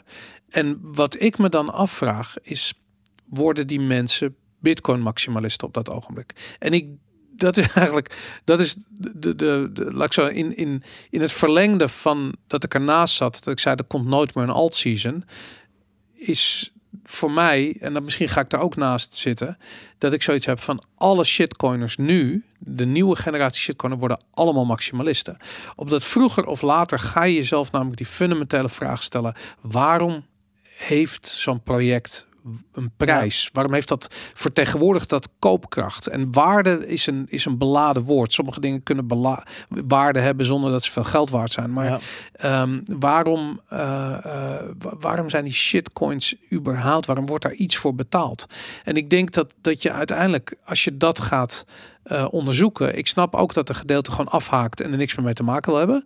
Ehm, dat zijn de Helene van Rooyens, als het, als het ware, die we laatst Ja. voorbij zag komen. Ja. Maar ik, ik, ik, ik heb zoiets van, ja, er, zijn, is een andere groep en die gaat gewoon, dat worden gewoon bitcoin maximalisten. Ja, nee, eens. En ik denk, kijk, wat, wat een beetje... ehm, ja, ja het, is- het, het is even voor de rest... eh, Ik wilde zeggen, wat, wat, wat een beetje het nadeel van, van, van bitcoin is... of het probleem van bitcoin is... dat op de een of andere manier al die eh, altcoins, shitcoins daaraan hangen. Mhm. Hè? Ik bedoel, ik, ik had liever zoiets gehad van... oké, we hebben bitcoin, dat is gewoon los. Digitale schaarste, digitaal goud, digitaal geld, whatever. Dat Ja. is revolutionair. En we maken een soort van eh, beurs. Hè? Die, die zetten we dan eh, ergens neer. En daar gaan we met z'n allen shitcoins handelen. Dus we hebben aandelen, shitcoins en bitcoins of zo. Trek het los van elkaar. En dat kan natuurlijk niet, want het is allemaal door die, omdat het allemaal met blockchain te maken heeft, wordt het op één hoop gegooid. Ja, En het leidt gewoon, het leidt gewoon zo af. Ik heb zoiets als mensen lekker willen gaan gokken in, eh in, in Cum Rocket, inderdaad. Ja, ge- ge- eh, sla je slag en, en, en doe het. Alleen in. Het heeft zo weinig. Het heeft niks met Bitcoin te maken. Alleen nu is het weer zo. En, en dat. eh, ik had laatst. Was er bij, bij Nieuwsuur hadden ze een, eh, een stuk over Bitcoin. En daar heb ik me gewoon weer kapot aan geërgerd. En ik zou het dan misschien niet moeten kijken. Maar ik heb ook zoiets van. Want daar, daar ging het er weer over. Alleen dan hebben ze een stukje van vijf minuten. En het gaat over Bitcoin. Het gaat over Tesla. Het gaat over Dogecoin. Het Ja. gaat over energie. Het gaat over eh, schaarste. Het gaat nog even over inflatie. Mhm. Het gaat over ingrijpen van de ECB. En denk ik, dude, ik zit hier al drie jaar wekelijks drie uur over vol te lullen. En we zijn er nog lang niet. We hebben nog lang niet alles besproken. En in vijf minuten wordt dit weer gedaan. En dan, ja. dan, dan op een gegeven moment, dan snap ik, als je dat als leek zit te kijken, denk je, nou, dat bitcoin veel energie. La, waar, waarvoor gebruiken we dat Doge niet? En dan zit ik opeens weer antwoord te geven op iemand die, vra die vraagt, waarom Doge niet? ja. En op die manier ja, zet je gewoon een heel raar beeld neer. En ik vond sowieso, weet je, dan, ehm, eh, dan vragen ze, eh, dan vragen ze, in dit geval was het, was het eh, Michael van de Poppen. En die geeft, die geeft een goed verhaal. Die vertelt gewoon prima wat het is. Maar dan hoor je later ook weer dat het weer aan stukken geknipt is. Ze zetten hem sowieso weer neer als van, Michael, wijs even met je vinger naar die dalende koers, weet je wel. Dat moet ik dan ook altijd doen als ik zo'n Mhm. fragmentje heb van, wijs even naar de koers. En uiteindelijk zit ik daar dan niet als mezelf, maar als een, als een, als een, als een blanco expert die daar, die daar even, even zegt wat er gezegd moet worden. Van, Nou, kijk, en je, zit, je, zit, je, krijgt, je wordt geconfronteerd met totalitaire stellingen. Waar je een soort van een, wat je moet gaan nuanceren in vijf minuten tijd. ja, is- nou vijf, in vijf minuten zou, zou ik nog een poging kunnen wagen, maar het is vaak één quote of zo. Hm. Ja, en ja. ik vind, ik, ik, daar frustreerde ik me. Ik, ik was heel erg gefrustreerd vorige week, want toen had ik een paar van dat soort dingen gedaan. En die mensen komen dan langs in, je stu in, mijn- in mijn studio en een cameraatje erbij. En eh, nou ja, je kent het allemaal wel. Nou, Mm. Voor de luisteraars misschien, eh, misschien niet, komen ze langs. En dan, ja, hartstikke leuk verhaal. Zit je half uur met zo iemand te praten. Allemaal vragen. Ik laat dan mijn Lightning note zien. Ik vertel, joh, we krijgen donaties via Lightning en we doen dit. En soms krijgen we zelfs donaties vanuit China. Nou, daar betaal je helemaal geen fees. Nou, ik, zit, Mm. ik word helemaal eh, enthousiast. En ehm, nou, ja, dan ging het over crypto scams. Toen zei ik, nou oké, eh, prima, dan vertel ik daar wat over. Maar laten we dan ook wat handvaten geven aan de kijkers, weet je. Laten we ook wat tips geven, want ik zit, zat ook in die ledger hack. Hm. Dus ik had zoiets van, nou, oké, dan geven we tips. Dan zeggen we van, oké, doe overal een ander wachtwoord. Gebruik een password manager. Doe altijd two-factor authentication. Als je een mailtje, sms'je krijgt, eh, dat gaat over crypto, nooit op de link klikken. Ik, ik dacht van, nou, dat zijn drie makkelijke tips. Dat kan in Ja. 10 seconden beeld, kan dat erin. Ja, zat er niet in. En als klap op de vuurpijl eh, kreeg ik van, eh, van, van een ander programma te horen dat ze in, in plaats van mij voor een luchtiger item, of in plaats van een bitcoiner, voor een luchtiger item met Helene van Rooyen gingen. Toen dacht ik zoiets van, ja, Jesus. Ja, jij zou daar zitten. Ik, ik heb dat gesprek gezien en ik, ik moet je eerlijk zeggen, ik, ik had, dit was 2017. Ja, en ik, ik reken het Helene van Rooyen niet eens aan. Nou, Ik misschien wel, wel, dat ik ze daar wel, zegt ik van, wel. ik ga daar zitten. Ja. Maar vooral de redactie, dat ik denk van, Maar wat een kutgesprek, weet je? Wat een kutgesprek. Hoe krijg je het voor elkaar om daar een gesprek over te voeren? En gewoon te doen alsof je...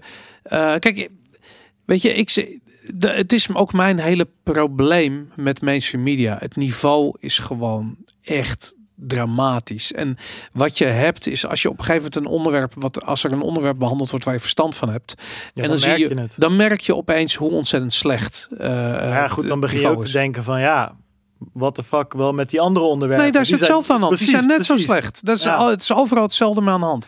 En dat is, eh, ja, dat is gewoon. Ja, eh, het ding is ook, hè, en ehm, eh, volgens mij, eh nou ja, Taleb is natuurlijk ook niet meer echt geliefd in de Bitcoin-wereld. Maar wat hij in een van zijn boeken zei: van waarvoor is het journaal elk, elke dag een half uur? Waarvoor is de krant elke dag 30 pagina's? ja. De ene dag is het toch minder nieuws, dan kan je toch met twee pagina's klaar zijn. En dat vond ik zo sterk dat ik denk van. De- het, moet, het nieuws moet gevuld worden. Die redacteurs die bellen zijn ook altijd helemaal eh, o- over de zeik. Die moeten twintig dingen nog doen voor, voor, voor drie echt uur. een kutbaan. Ja. En, en die moeten dan items gevuld hebben. En dat is allemaal niet erg als het een, een entertainmentprogramma is. Maar als het pretendeert zeg maar, objectief nieuws te zijn... dan Mhm. zou zijn redacteur eigenlijk gewoon moeten kunnen zeggen... van nou ja, vanavond duurt het acht uur journaal vijf minuten... want er is letterlijk geen zak gebeurd vandaag. Ja. Kan gewoon. Ja. Maar in tegenstelling in, in wat, wat er dan gebeurt... is dat het toch gevuld moet worden. En ja, goed, dat, mijn probleem is meer dat ik denk... ik ben altijd heel erg van... joh, ik wil gewoon dingen doen die ik vet vind... en daar wil ik mensen in meenemen... en ik wil het gewoon op, op een positieve manier doen. Dat vind ik, ja, vind ik, voor- word ik zelf gewoon vrolijker van. Dus een voorbeeld is die... eh, die tutorial filmpjes met die notes en dat soort dingen. En, en daar krijg ik allemaal berichtjes van, van mensen die dat dan hebben gedaan. We hebben volgens mij inmiddels zijn er 200, ja, meer dan 200 notes opgezet. En denk, ja, Ja. dat vind ik gewoon zo vet dat die hele community daaromheen komt en dat mensen in de chat komen en die zeggen van joh, eh, ik heb een probleem met mijn note in plaats van dat ze vragen joh, eh, eh, gaat Bitcoin nog boven de 40.000 euro uitkomen? En dat wil ik dan, dan, dan heb ik zo'n afspraak met zo'n redactie gemaakt van oké, ik ga je vertellen hoe het zit met die scams, maar ik zou het vet vinden als we ook iets tofs kunnen zeggen en dat Ja. wordt er dan weer uitgeknipt. En dat vind ik jammer, want daar denk ik, hè, wat, je, wat jij ook zegt, worden die shitcoiners maximalisten. Ja, ik weet het niet van de shitcoiners in het Westen, hè, dus in, in, in Europa en in Amerika. Maar ik weet niet of je dat artikel van, volgens mij was dat van Gladstein, heb gelezen over je financial eh, privilege. Ehm, Ja. en, en eh, daar kwam het eigenlijk op, op neer dat er volgens mij 4, 4,5 miljard mensen leven onder een eh, enigszins autoritair regime. En anderhalf miljard le- mensen leven in een land met, met eh, digi- double digit inflation numbers. En wij zijn de gelukkige 1 miljard die leven in een, in een land waar we enigszins, eh, eh, waar, la- laat ik zeggen, waar we niet onder een autor- autoritair regime leven. Hmm. En ehm, ja, ik, ik, ik, ik weet nu dat ik de Hornets Nest aan het, eh, aan het steken. Nou, vooruit, ik geef Het is geen Noor- Noord-Korea, geen Nee, China. Laten nee, we het even, even voor de sake of the argument daarop houden. En we hebben een relatief sterke munt, dus een dollar, euro Ja. of een ye- yen, whatever. En toen dacht ik, daar zit het hem in. Ja, Weet je, ik bedoel, ja, of mijn buurjongen eh, eh, na zijn safe mo- moon avonturen bitcoiner wordt, ja, weet je, dat is me om het even. Maar ik denk dat die uiteindelijke push gaat komen van die mensen die nu aan een, aan een, aan een bankrekening ruiken. Die Ja. nu daarachter komen, dat hele Bitcoin Beach verhaal in, eh, in El Salvador, waar, waar Jack Mallers nu zit, waar ze strike aan het, een beetje aan het testen zijn. Waar mensen geld kunnen ontvangen van familie zonder dat ze daar 30, 40 dollar eh, per keer aan transactiefees over betalen. Dat zijn echt, weet je, dan, dan, dan, dan, dan, dan is Bitcoin gewoon aanmerkelijk beter dan het alternatief. Ja. En dat gaat denk ik uiteindelijk die drive zijn. En daar wil ik het gewoon zo graag over hebben. En al die ruis, dus al die mensen die dan weer nu tweeten over het energieverbruik, die het weer hebben over scams, die het weer hebben over Doge. En dan denk ik, ja, ik ben klaar met die shit. Ik Ja. wil het daar niet over hebben. Ik wil het over nodes hebben. Ik wil het Ja. over Lightning hebben. Ja. Nou, en het, wa- wat ik daaraan toe wil voegen is ook van, ik, ik wil het over de geschiedenis hebben. Ja. Weet je, ik vind een, eh, ik heb een keer een, ehm, eh, een podcastserie geluisterd over ehm, eh, de, de, de, de monetaire situatie in India. Ja. En hoe Modi van de ene op de andere dag het duizend roepie biljet eh, eigenlijk eh, eh, waardeloos heeft gemaakt. Ja. En het interessante is dat ik, ik praat vaak met mensen, eh, of bijvoorbeeld met vrienden die niks met bitcoin hebben. En die zitten zijn vaak ja, een beetje, een beetje links en, en een beetje elitair en een beetje grachtengordel. eh ze, ze, ze snappen het allemaal zo goed. En die hebben dan zo'n idee van ja, mensen doen dat alleen maar om rijk te worden. Weet je, Ja. het is alleen maar speculatie en ja, je wil rijk worden, bla bla bla. En het, het interessante is dat als je kijkt naar wat er in India gebeurde, de slachtoffers van dat het wegnemen van het 1000 roepel biljet, dat waren niet de mensen met geld, dat waren juist arme mensen voor wie dat een, een, een jaar werken vertegenwoordigt. Ja. Even omgerekend is dat 20 euro, hè? Eh, die, die, die, die, die 1000 roepie. Dus die hebben dat gespaard, die hebben dat ergens in een matras gestoken. Die hebben niet van tevoren een heads-up gekregen, in tegenstelling tot de bankdirecteur en iedereen die daar een goede relatie met zijn Ja, ja. bank had. Ehm, dus die konden vier dagen in de rij gaan staan om dat biljet om te wisselen, wat vervolgens niet kon. En dat vind ik zo mooi aan Bitcoin, is dat het het neemt bij overheden gewoon die, die tool weg om die bevolking de hele tijd kapot te maken. Weet je? Ja, het neemt, het neemt het bij iedereen weg. Gewoon niemand kan dat, weet je. Ja. Niemand, het maakt niet uit of jij, of jij, eh hoe heet die twee, de winkel, of jij, of je winkelvolsbroertje bent of Bart Mol, zeg maar. Als jij gewoon een fout adres intikt, ja, ben je shit kwijt. En eh, dat is aan de ene kant, natuurlijk is dat ergens een nadeel, weet je. Ik Mhm. bedoel, daar moeten we echt nog wel beter naar gaan kijken. Er moeten Ja. echt wel oplossingen komen. Net als ik vond jullie discussie laatst over hardware wallets en het opslaan van bitcoin. Dat legt best wel pijnlijk bloot dat ook al heb je hier duizenden uren in zitten, dat dat nog steeds lastig is. het is gewoon kut. Het is Het gewoon, kut. En, en, ja. en nou, dat is weer zo'n ding overigens waarvan ik denk van... daar moeten we veel vaker over hebben... in plaats van Mm. eh, met z'n allen heel boos op Musk te worden. Maar goed, ehm, kijk, di- en dit soort voorbeelden wat jij, wat jij, eh, wat jij nu geeft... Dat ik zat laatst... ehm, eh, dat, dat is ook vet trouwens. Dat kan ik ook alle luisteraars aanraden. Je hebt eh, de, de Time magazine, hè? Ja, ja. Ehm, ja, whatever je van het magazine vindt, maakt niet zoveel uit. Maar Mhm. het gaat mij er even om dat het een groot magazine is... dat al best wel lang bestaat en vaak Ja. over economie schrijft. Ja, En ze hebben een, een kluis op de website. En daar hebben ze alles ingescand en wel. Kan je gewoon teruglezen. Nou, dat is vet. Want ik zat dus een, eh, een Times magazine te lezen uit volgens mij 81 of zo. Of 73. Ik zat een beetje te kijken hoe schreef de media over die Nixon-shock. Op het moment dus dat, Oh ja. eh, dat, dat, er, dat ze van die eh, dat, dat je je goud niet meer in kon wisselen eh, voor dollars. Of Ja. andersom, je dollars niet meer in kon wisselen voor goud bij de Amerikanen. Mhm. Dus dat ze echt naar die petrodollar overstapten. was een tijd van, van heel veel inflatie, boven de 10 eh, eh, procent. En wat je daarna zag, is dat er dus heel strikt monetair beleid werd gevoerd. Mhm.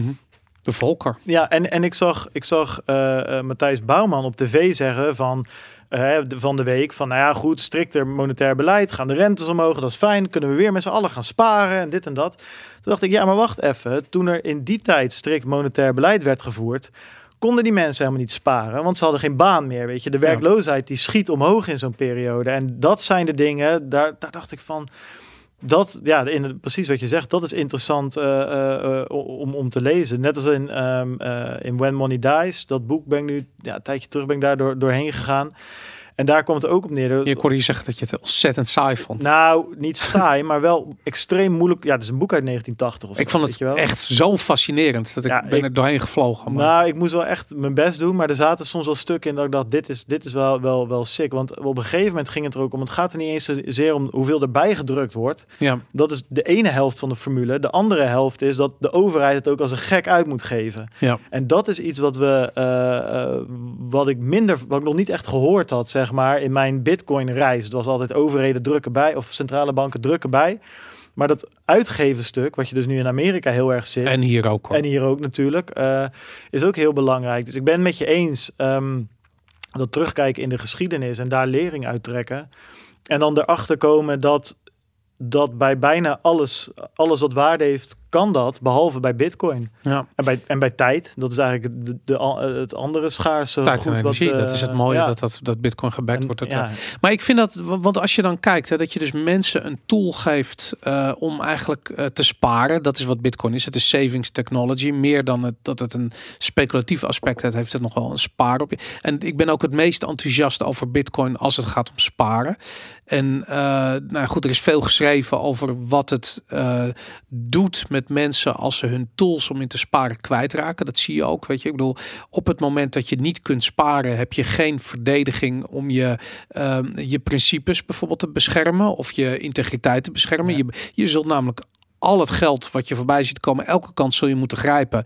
En eh, als dat betekent dat je je principes moet verlogenen, dan moet je dat doen, want je moet eten. Ja. Ehm, wat jij eigenlijk omschrijft vind ik wel grappig, want jij, jij geeft dat voorbeeld van ja, je, je wilde eigenlijk doen wat je leuk vindt en dat is media maken en dat is een eigenlijk podcaststudio en over Bitcoin praten en, en dat bestuderen. Het interessante is, is dat dat uh, Bitcoin heeft je dat gebracht zonder dat dat direct verbonden is aan de prijs van Bitcoin.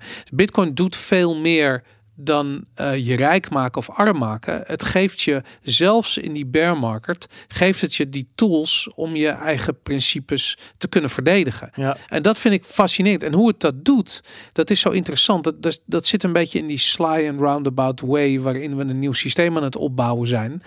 Um, daarin zie je namelijk die. Um, uh, uh, het, het, woord is een beetje uh, verkracht misschien, maar daar zie je die, die, die samenleving ontstaan naast de samenleving, die parallele samenleving. Weet je, je, ziet, je hoort het vaak in combinatie met, met coronabeleid, dat mensen gewoon weer uitgaan en hun vrienden gaan, uh, gaan zien.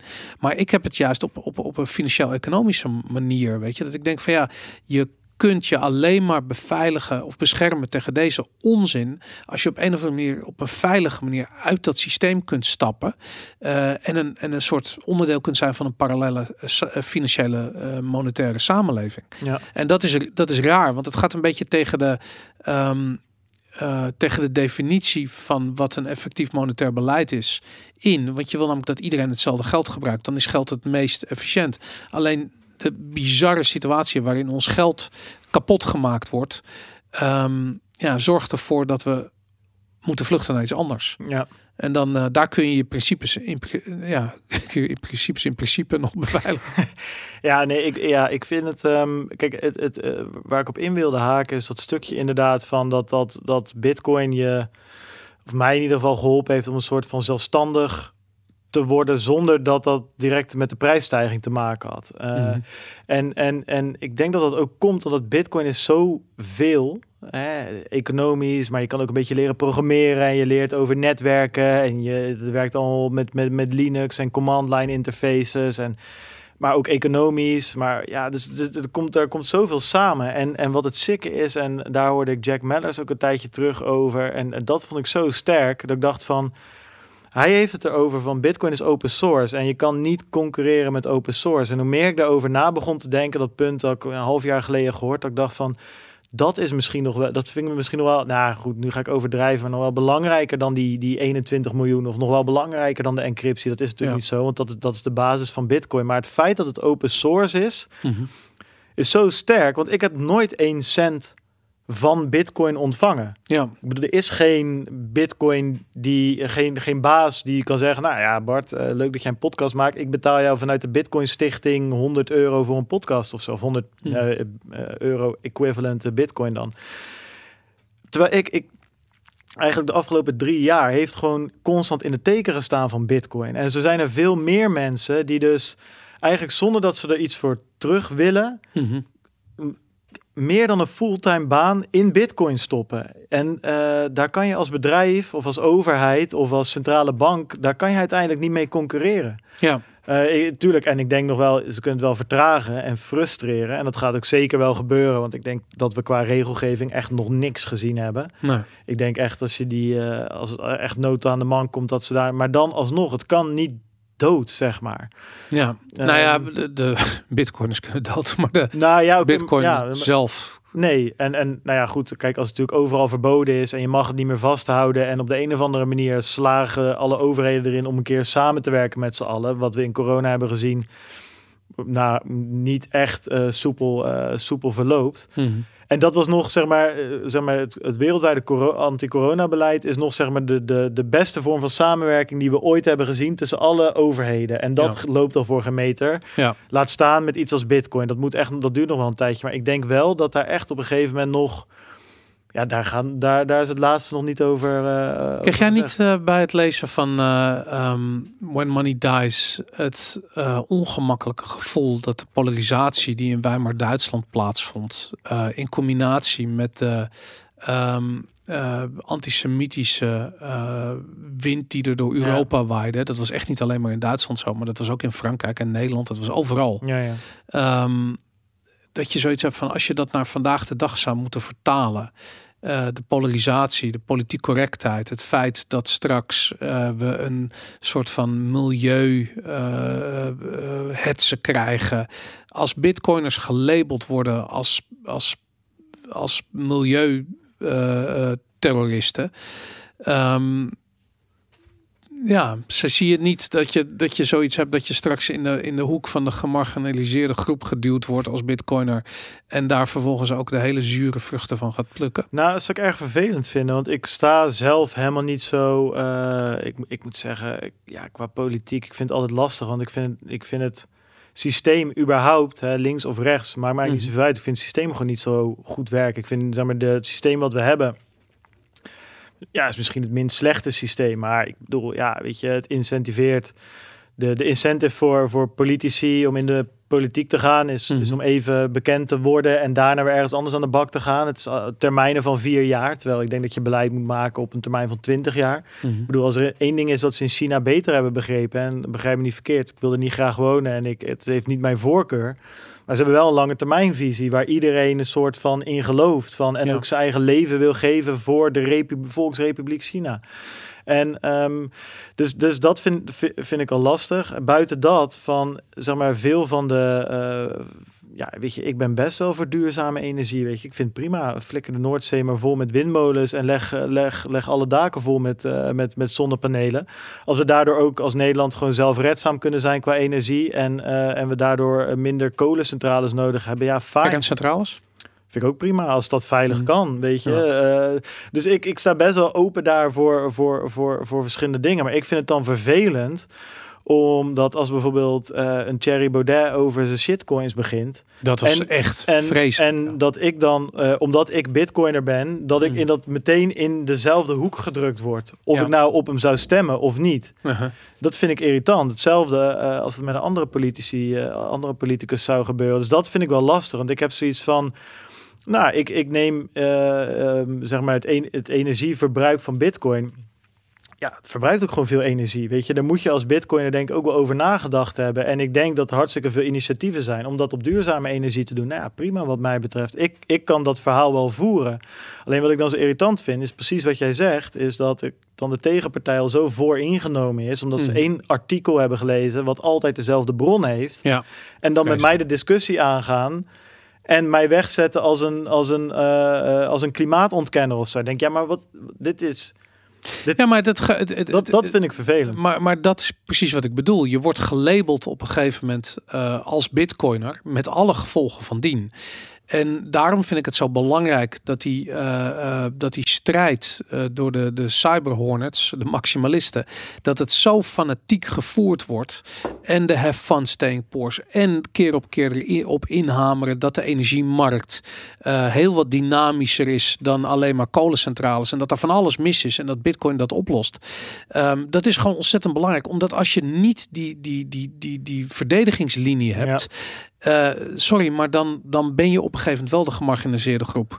En nu sta je in ieder geval met al die bitcoiners inhoudelijk sterk. Want het, het is gewoon een groep waar eh, een- fantastisch inhoudelijk verhaal uitkomt.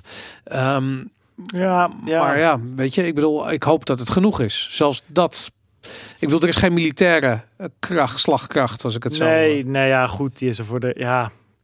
Ja, ik, ik, ik, ik vind het gewoon soms vervelend. Dan de- ja, ik denk ik, ik heb best een, een, een positief, goed onderbouwd verhaal. Waar ik ook best wel de mitsen en maren van Bitcoin en de, en de, en de, en de dingen waar ik denk, hè, waar we nog stappen moeten zetten. Mhm. naar voren wil halen. Ehm, alleen het, ik krijg vaak de kans ook niet, weet je. En dat vind ik gewoon vervelend. Dan denk ik van ja, eh, weet je, kijk, dan, dan, dan worden eh, eh, er zijn een aantal figuren op Twitter die dan altijd dan, nou dan krijgen ze heel veel reacties op een een of andere uitdagende tweet die ze neerzetten. Mhm. En dan pikken ze altijd degene eruit eh, die, die ze helemaal eh, eh, naar de tering schelden. En dan zeggen ze, nou kijk, daar heb je ze weer, de bitcoiners. En dan Ja. zit ik daaronder met mijn verhaal waar ik met, met tientallen bronnen vertel wat hij zegt dat, het, dat dat misschien anders zou kunnen zijn. Hm. En daar reageren ze nooit op. Ja, maar, dat- maar je kan het ook omdraaien. Die mensen die dat soort artikelen. En ik had letterlijk laatst nog aan de stok met zo iemand. die had op een blog een, een, een, een, of op zijn site een blog gepubliceerd over, over Bitcoin. Wat echt letterlijk kant nog wel raakte. Het was zo tergend slecht. Die man was ook nog eens een keertje, weet ik veel, hoogleraar economie op Ja, een of andere universiteit. Het was echt vreselijk. En ehm, dan heb ik gewoon zoiets van, ja, op het moment dat je dat doet, je voegt niks toe. Je bent gewoon aan het schreeuwen. En omdat het iemand is met een, met, met, met een, ja, een redelijk grote naam, heeft hij ook nog een bepaald bereik. Dus al die mensen die dat lezen, die zien daar een soort gelijk van, zie je wel, dat bitcoin, het is helemaal niks. En waar ik zo'n probleem heb, is dat juist in die bij wijze van in die Amsterdamse grachtengordels zien bitcoin niet resoneert. Omdat die mensen allemaal een gigantisch geloof hebben in de, in de overheid en de euro en dat soort dingen. En ik heb precies van, dan, dan zit er weer zo'n debiel die dat soort dingen publiceert.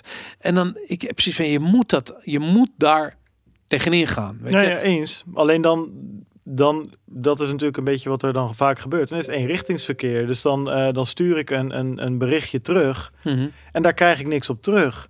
Nee, Want Oh, weet je, kijk, zeg maar, dat is het ding. ik werd voor maximalist uitgescholden. Ja, nou ja, dat, ja, ik, ja, ik vind dat, dat vind ik, dat vind ik gewoon vervelend. En ik heb wel zoiets van, eh, kijk, mijn verhaal gaat ook gewoon, nou goed, de dingen die, die, die, die er normaal in zitten. Ik bedoel, ik kan best wel eh, dingen ontkrachten. Ik bedoel, het is Hmm. dan weer, eh, Bitcoin verbruikt evenveel energie als Nederland. Onjuist, het gebruikt evenveel elektriciteit als Nederland. Met alle aannames die gedaan Ja. worden.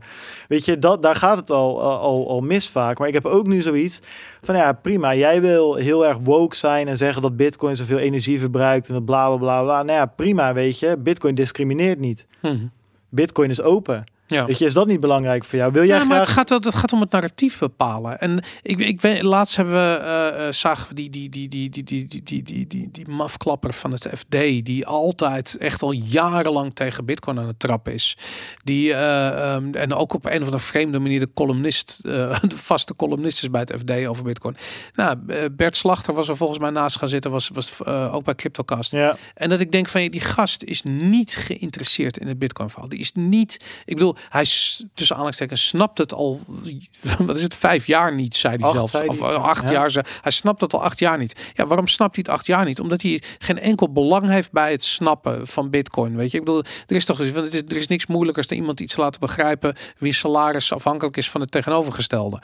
Weet je, en dat is, dat, dit is een schitterend voorbeeld. Hij heeft al acht jaar geen enkel belang bij het snappen van Bitcoin. Dus snapt hij het niet. nee, en maar goed, dan wordt het hem uitgelegd uh, door en dan snapt hij het nog steeds niet. En dan snapt hij nog... En dan Want hij zegt, ik weet het niet. Toen, toen dacht ik ook, toen luisterde ik, toen dacht ik, ja...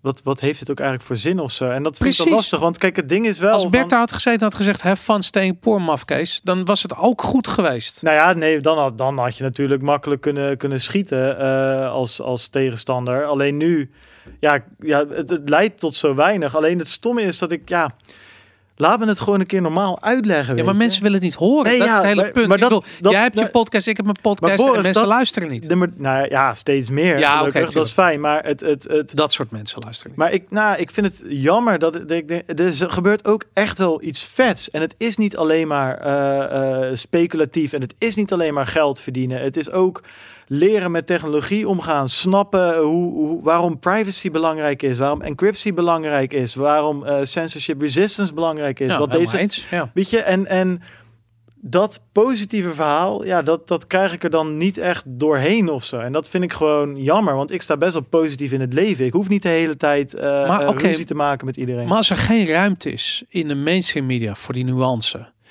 Ja, de- daarom ben ik een podcast. Nou, daar ben ik geen pod. Dat was het nog met de ICO's natuurlijk. Maar dat is wel waarin de podcast geëvalueerd is. Dat is die plek waar dat wel kan. Nou ja, en dat is de reden waarom ik niet meer mainstream media, eh, op mainstream media uitnodigingen ingaan. Omdat het, het is zinloos. En eh, het enige wat ik daar wil zeggen is van jongens, have fun staying poor. En dat is het. eh, ehm, eh, als iemand zegt ik heb, begrijp Bitcoin al acht jaar niet, dan, dan, dan, is er iets anders aan de hand. Ja, nee, Weet je, en dat is, dat is echt niet alleen maar bij die gast. Dat is, dat is, je ziet dat heel veel. En ik heb, ja, ik, ik heb zoiets van ja, als je daar. ehm, eh, ik hoop dat iedereen de Bitcoin Show luistert en Satoshi Radio en zo. Maar laten we realistisch zijn, dat is niet zo. Eh, we, we bereiken een hele kleine groep Bitcoiners die waarschijnlijk toch al overtuigd zijn van het feit. En we brengen ze samen. En dat is fantastisch. Maar, maar dit, eh, zolang Bitcoin niet.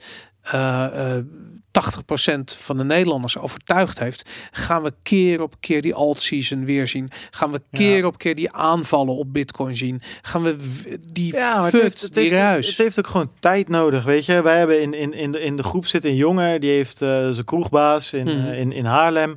Ja, en die heeft in, in de coronaperiode hebben we hem samen met Bitkassa geholpen om daar eh, een Bitkassa systeempje op te hangen, zodat hij daar, eh, zodat er met Bitcoin betaald kan worden. Weet je, en nou ja, goed, dat vinden we vet. Dus we zeggen nu ook in elke aflevering van joh, even in, eh, in, eh, in, in Haarlem kijken, neem een kijkje bij die gast. En ik denk dat dat dan maar gewoon een beetje de way to go is. Want weet je wat het ding is? Kijk, in Nederland, zeg maar de grootste eh, krachten van, Neder van, van, van Bitcoin, denk Mhm. ik, zijn, om heel eerlijk te zijn, van, van, van minst van toepas, eh, van, ehm, het minst van toepassing hier. Wat ik daarmee bedoel is dat we hebben hier nog geen eh, hyperinflatie en we hebben hier ook nog geen eh, Chineesachtige overheid. Zeg maar, ik zie ook wel dingen waar ik helemaal niet blij, mee, blij van word, zoals een central bank digital currency, maar het is er nog niet. Weet je, die, die echte druk die mensen in Venezuela of in Turkije of in Mhm. Noord-Korea of in China wel voelen, voelen we hier nog Maar en niet. hoe lang denk je dat dat nog duurt? Ja. ja maar dat is, de tijd die we hebben. En dat is mij iedere keer dat ik bij eh, twee vandaag of weet ik maar hoe lang denk, denk, denk jij dat dat nog duurt? Ik denk dat, het, dat we eh, over vier jaar central bank digital currency hebben. En ik denk dat we eh, rekening, serieuze rekening moeten, moeten houden met totalitaire eh, toestanden tegen 2030. Ja. En, dat, en dat, dat heb ik niet zelf bedacht, maar dat is gewoon de World Economic Forum die het ons voor. de roadmap. de roadmap, Van de ICO van de, Ja. van de s- Precies dat. bank euro, ja, dat is gewoon wat ze voor ogen hebben. En, ze, en ik bedoel, de, de, de boel klettert eh, straks in elkaar. Ja, het, ding is denk ik ook vooral, hè, en, en dat is qua, eh, qua, qua vooral censorship resistance. Hè, dus echt een, een munt waar ze niet aan kunnen komen. Dus dat, dat decentrale en immutable. Kijk, het probleem tussen aanhalingstekens is dat we in Nederland gewoon qua betaalsysteem, even los van wat Mm. voor eh, currency of wat voor, wat voor de euro of dollar, whatever. Ja, dat is fantastisch. De manier hoe snel wij kunnen betalen, ja. is heel, gewoon heel goed. Weet je, Ideal eh, eh, werkt al hartstikke lang, werkt Mm. hartstikke goed. Eh, je hebt, je hebt, je hebt De kroeg in Haarlem met Bitkassa Nou, werkt heel precies. goed. Nee, maar je hebt, je hebt NFC Ja. met je pinpas. En natuurlijk zitten daar fees aan. Natuurlijk is PayPal verder een klote bedrijf. Maar gewoon qua betaalgemak voor de consument is het, is het fantastisch. Ja. En dus, dus ik maar denk, denk je, maar laat, dat gaan we kwijtraken, want we hebben die hyperinflatie nog niet. Maar er is geen enkele rem op die geldcreatie. Dus nee, maar dat zit er dus echt in dat, in, in, in, in dat geld. En dat voelen we ook nog niet echt. Dus het, het ding is, wat je volgens mij ziet, is dat Mhm. in, in landen waar er geen goed betaalsysteem is online. Zelfs Amerika op een bepaalde manier. Ja, dan hoor je zo'n Jack Mellers en die zegt van ja, Lightning super handig, want dit, dit en dit. En denk ja, maar Mhm. doe dat, dat is tikkie. ja. En dan denk ik, oh ja, maar dat hebben ze daar helemaal niet. Want Nee. die banken daar, dat, is, dat lijkt net wel een- derde wereldland. Dus daar zijn we gewoon heel erg een voorloper in. Dus ik denk dat je die adoptie, en dat maakt het ook lastig in zo'n talkshow of in zo'n programma. Mhm. In Nederland gaat het gewoon langer duren dan, dan in de rest van de wereld. Ehm, Totdat we, eh, eh, maar laat ik zo zeggen, je hebt gelijk eh, als, als payment, maar Bitcoin is helemaal niet.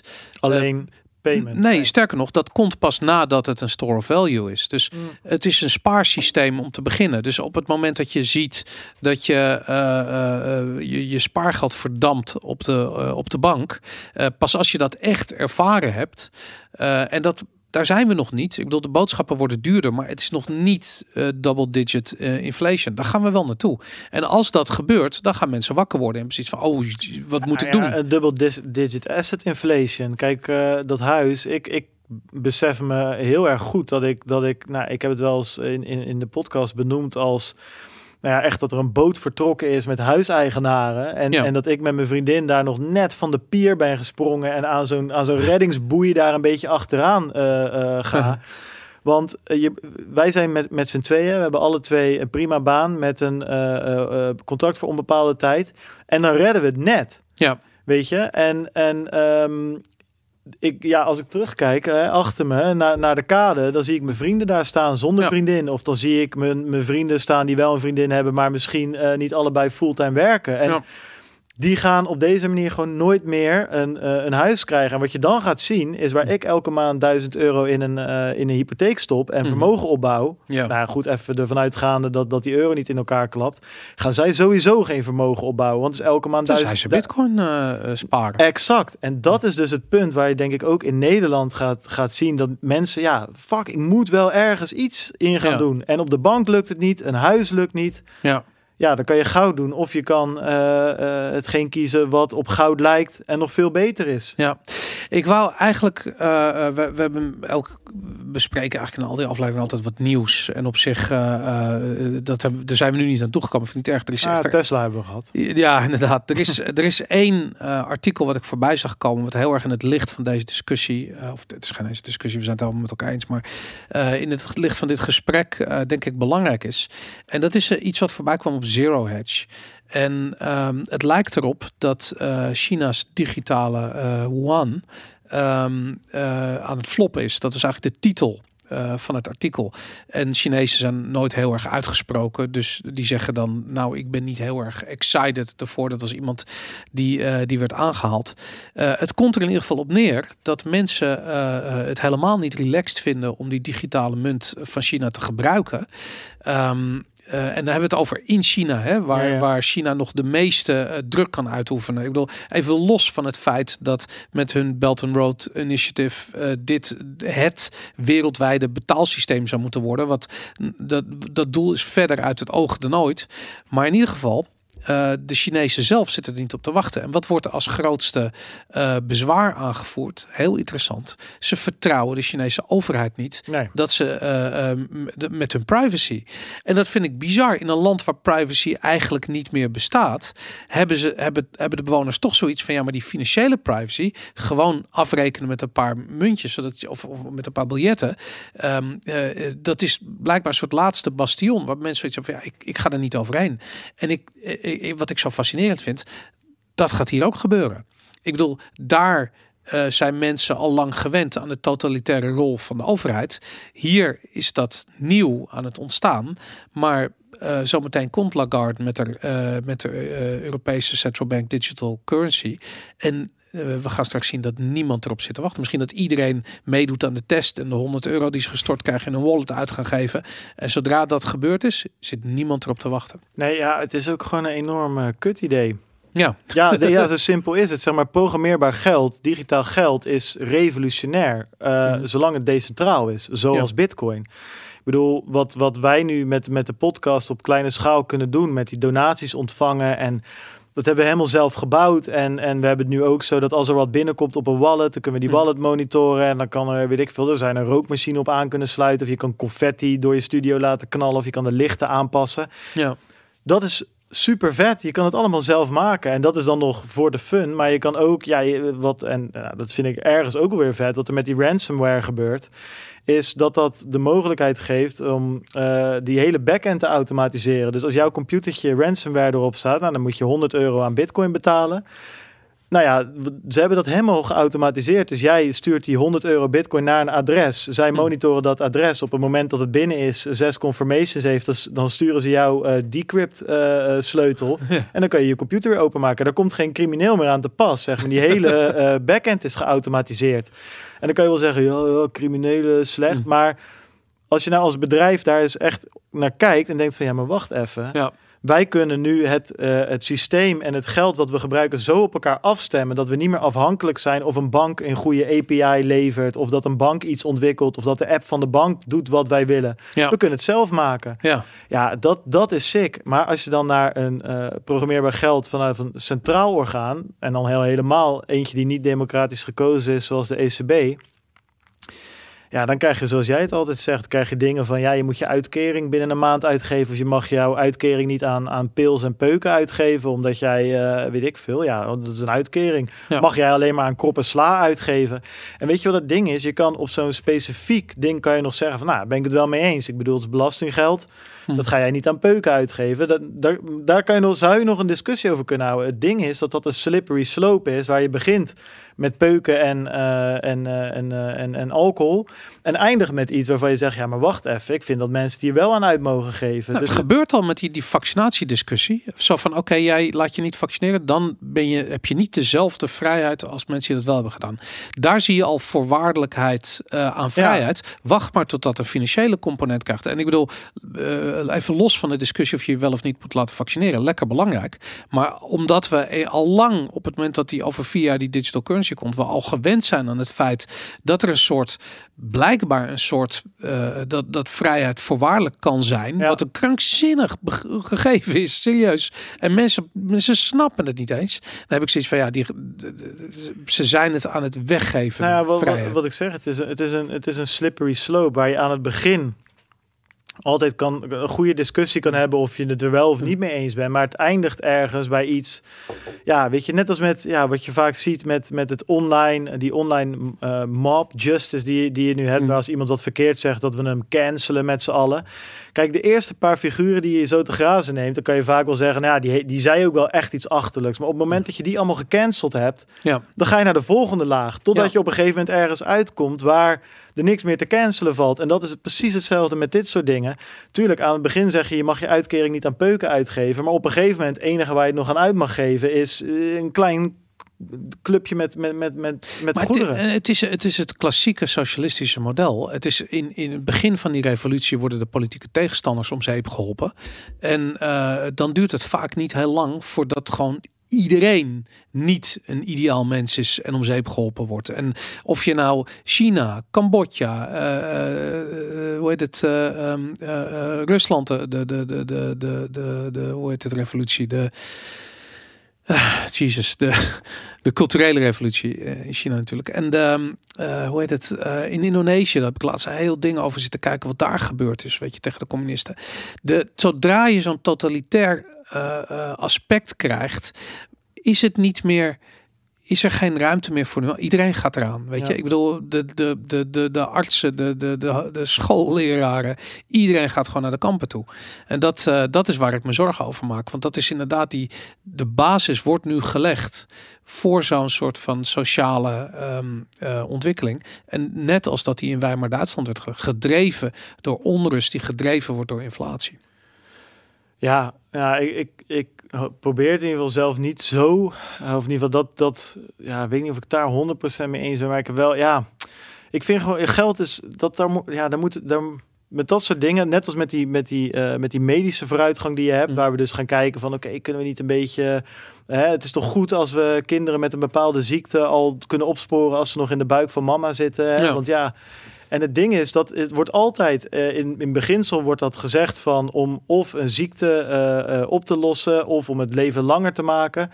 En daarna zit, zit, je met een probleem. Het is ook daar Ja. zijn allemaal slippery slopes waar je op zit. En dat vind ik met geld, ja, dat ehm, ja, geld is heel belangrijk daarin. En niet zozeer veel geld hebben, maar we het wel uit kunnen geven aan de dingen waar je het wil uitgeven. En, en dat in, in, in, in Vrijheid, stilte, vrijheid en stilte kan Ja. doen. Ehm, ja. Absoluut. Eens. Nou, eh, Bart, eh, we zijn ruim anderhalf uur bezig. Ja. Volgens, mij, eh, volgens mij hebben we dit, dit onderwerp nu goed doodgeknuppeld. Daar ben ik blij om. Precies. Ehm, is nog iets wat je... Wil je nog iedereen oproepen om naar, eh, naar Satoshi Radio te luisteren? Nee joh, dat, eh, dat moeten, ze, moeten ze zeker doen. Maar ik denk dat we redelijke overlap eh Ja. Nou, het, hebben. gaat, het gaat Dus, nog spannend worden. Ik weet niet gezien maar de awards staan voor je neus te, te Ja, blinken. ik, die ik- die hebben, zijn jullie vorig jaar natuurlijk net misgelopen. Precies, ik denk- dit, dit jaar is een gevaarlijke outsider. Het wordt spannend, Misschien de award voor beste Bitcoin podcast na de Bitcoin show of zo. Vet. Iets. Nou, iedereen bedankt voor het luisteren. Yo. Bedankt voor het kijken. Vergeet niet te liken en subscriben. Je weet zelf. Dankjewel. Later. Yo. Strong hand, everybody!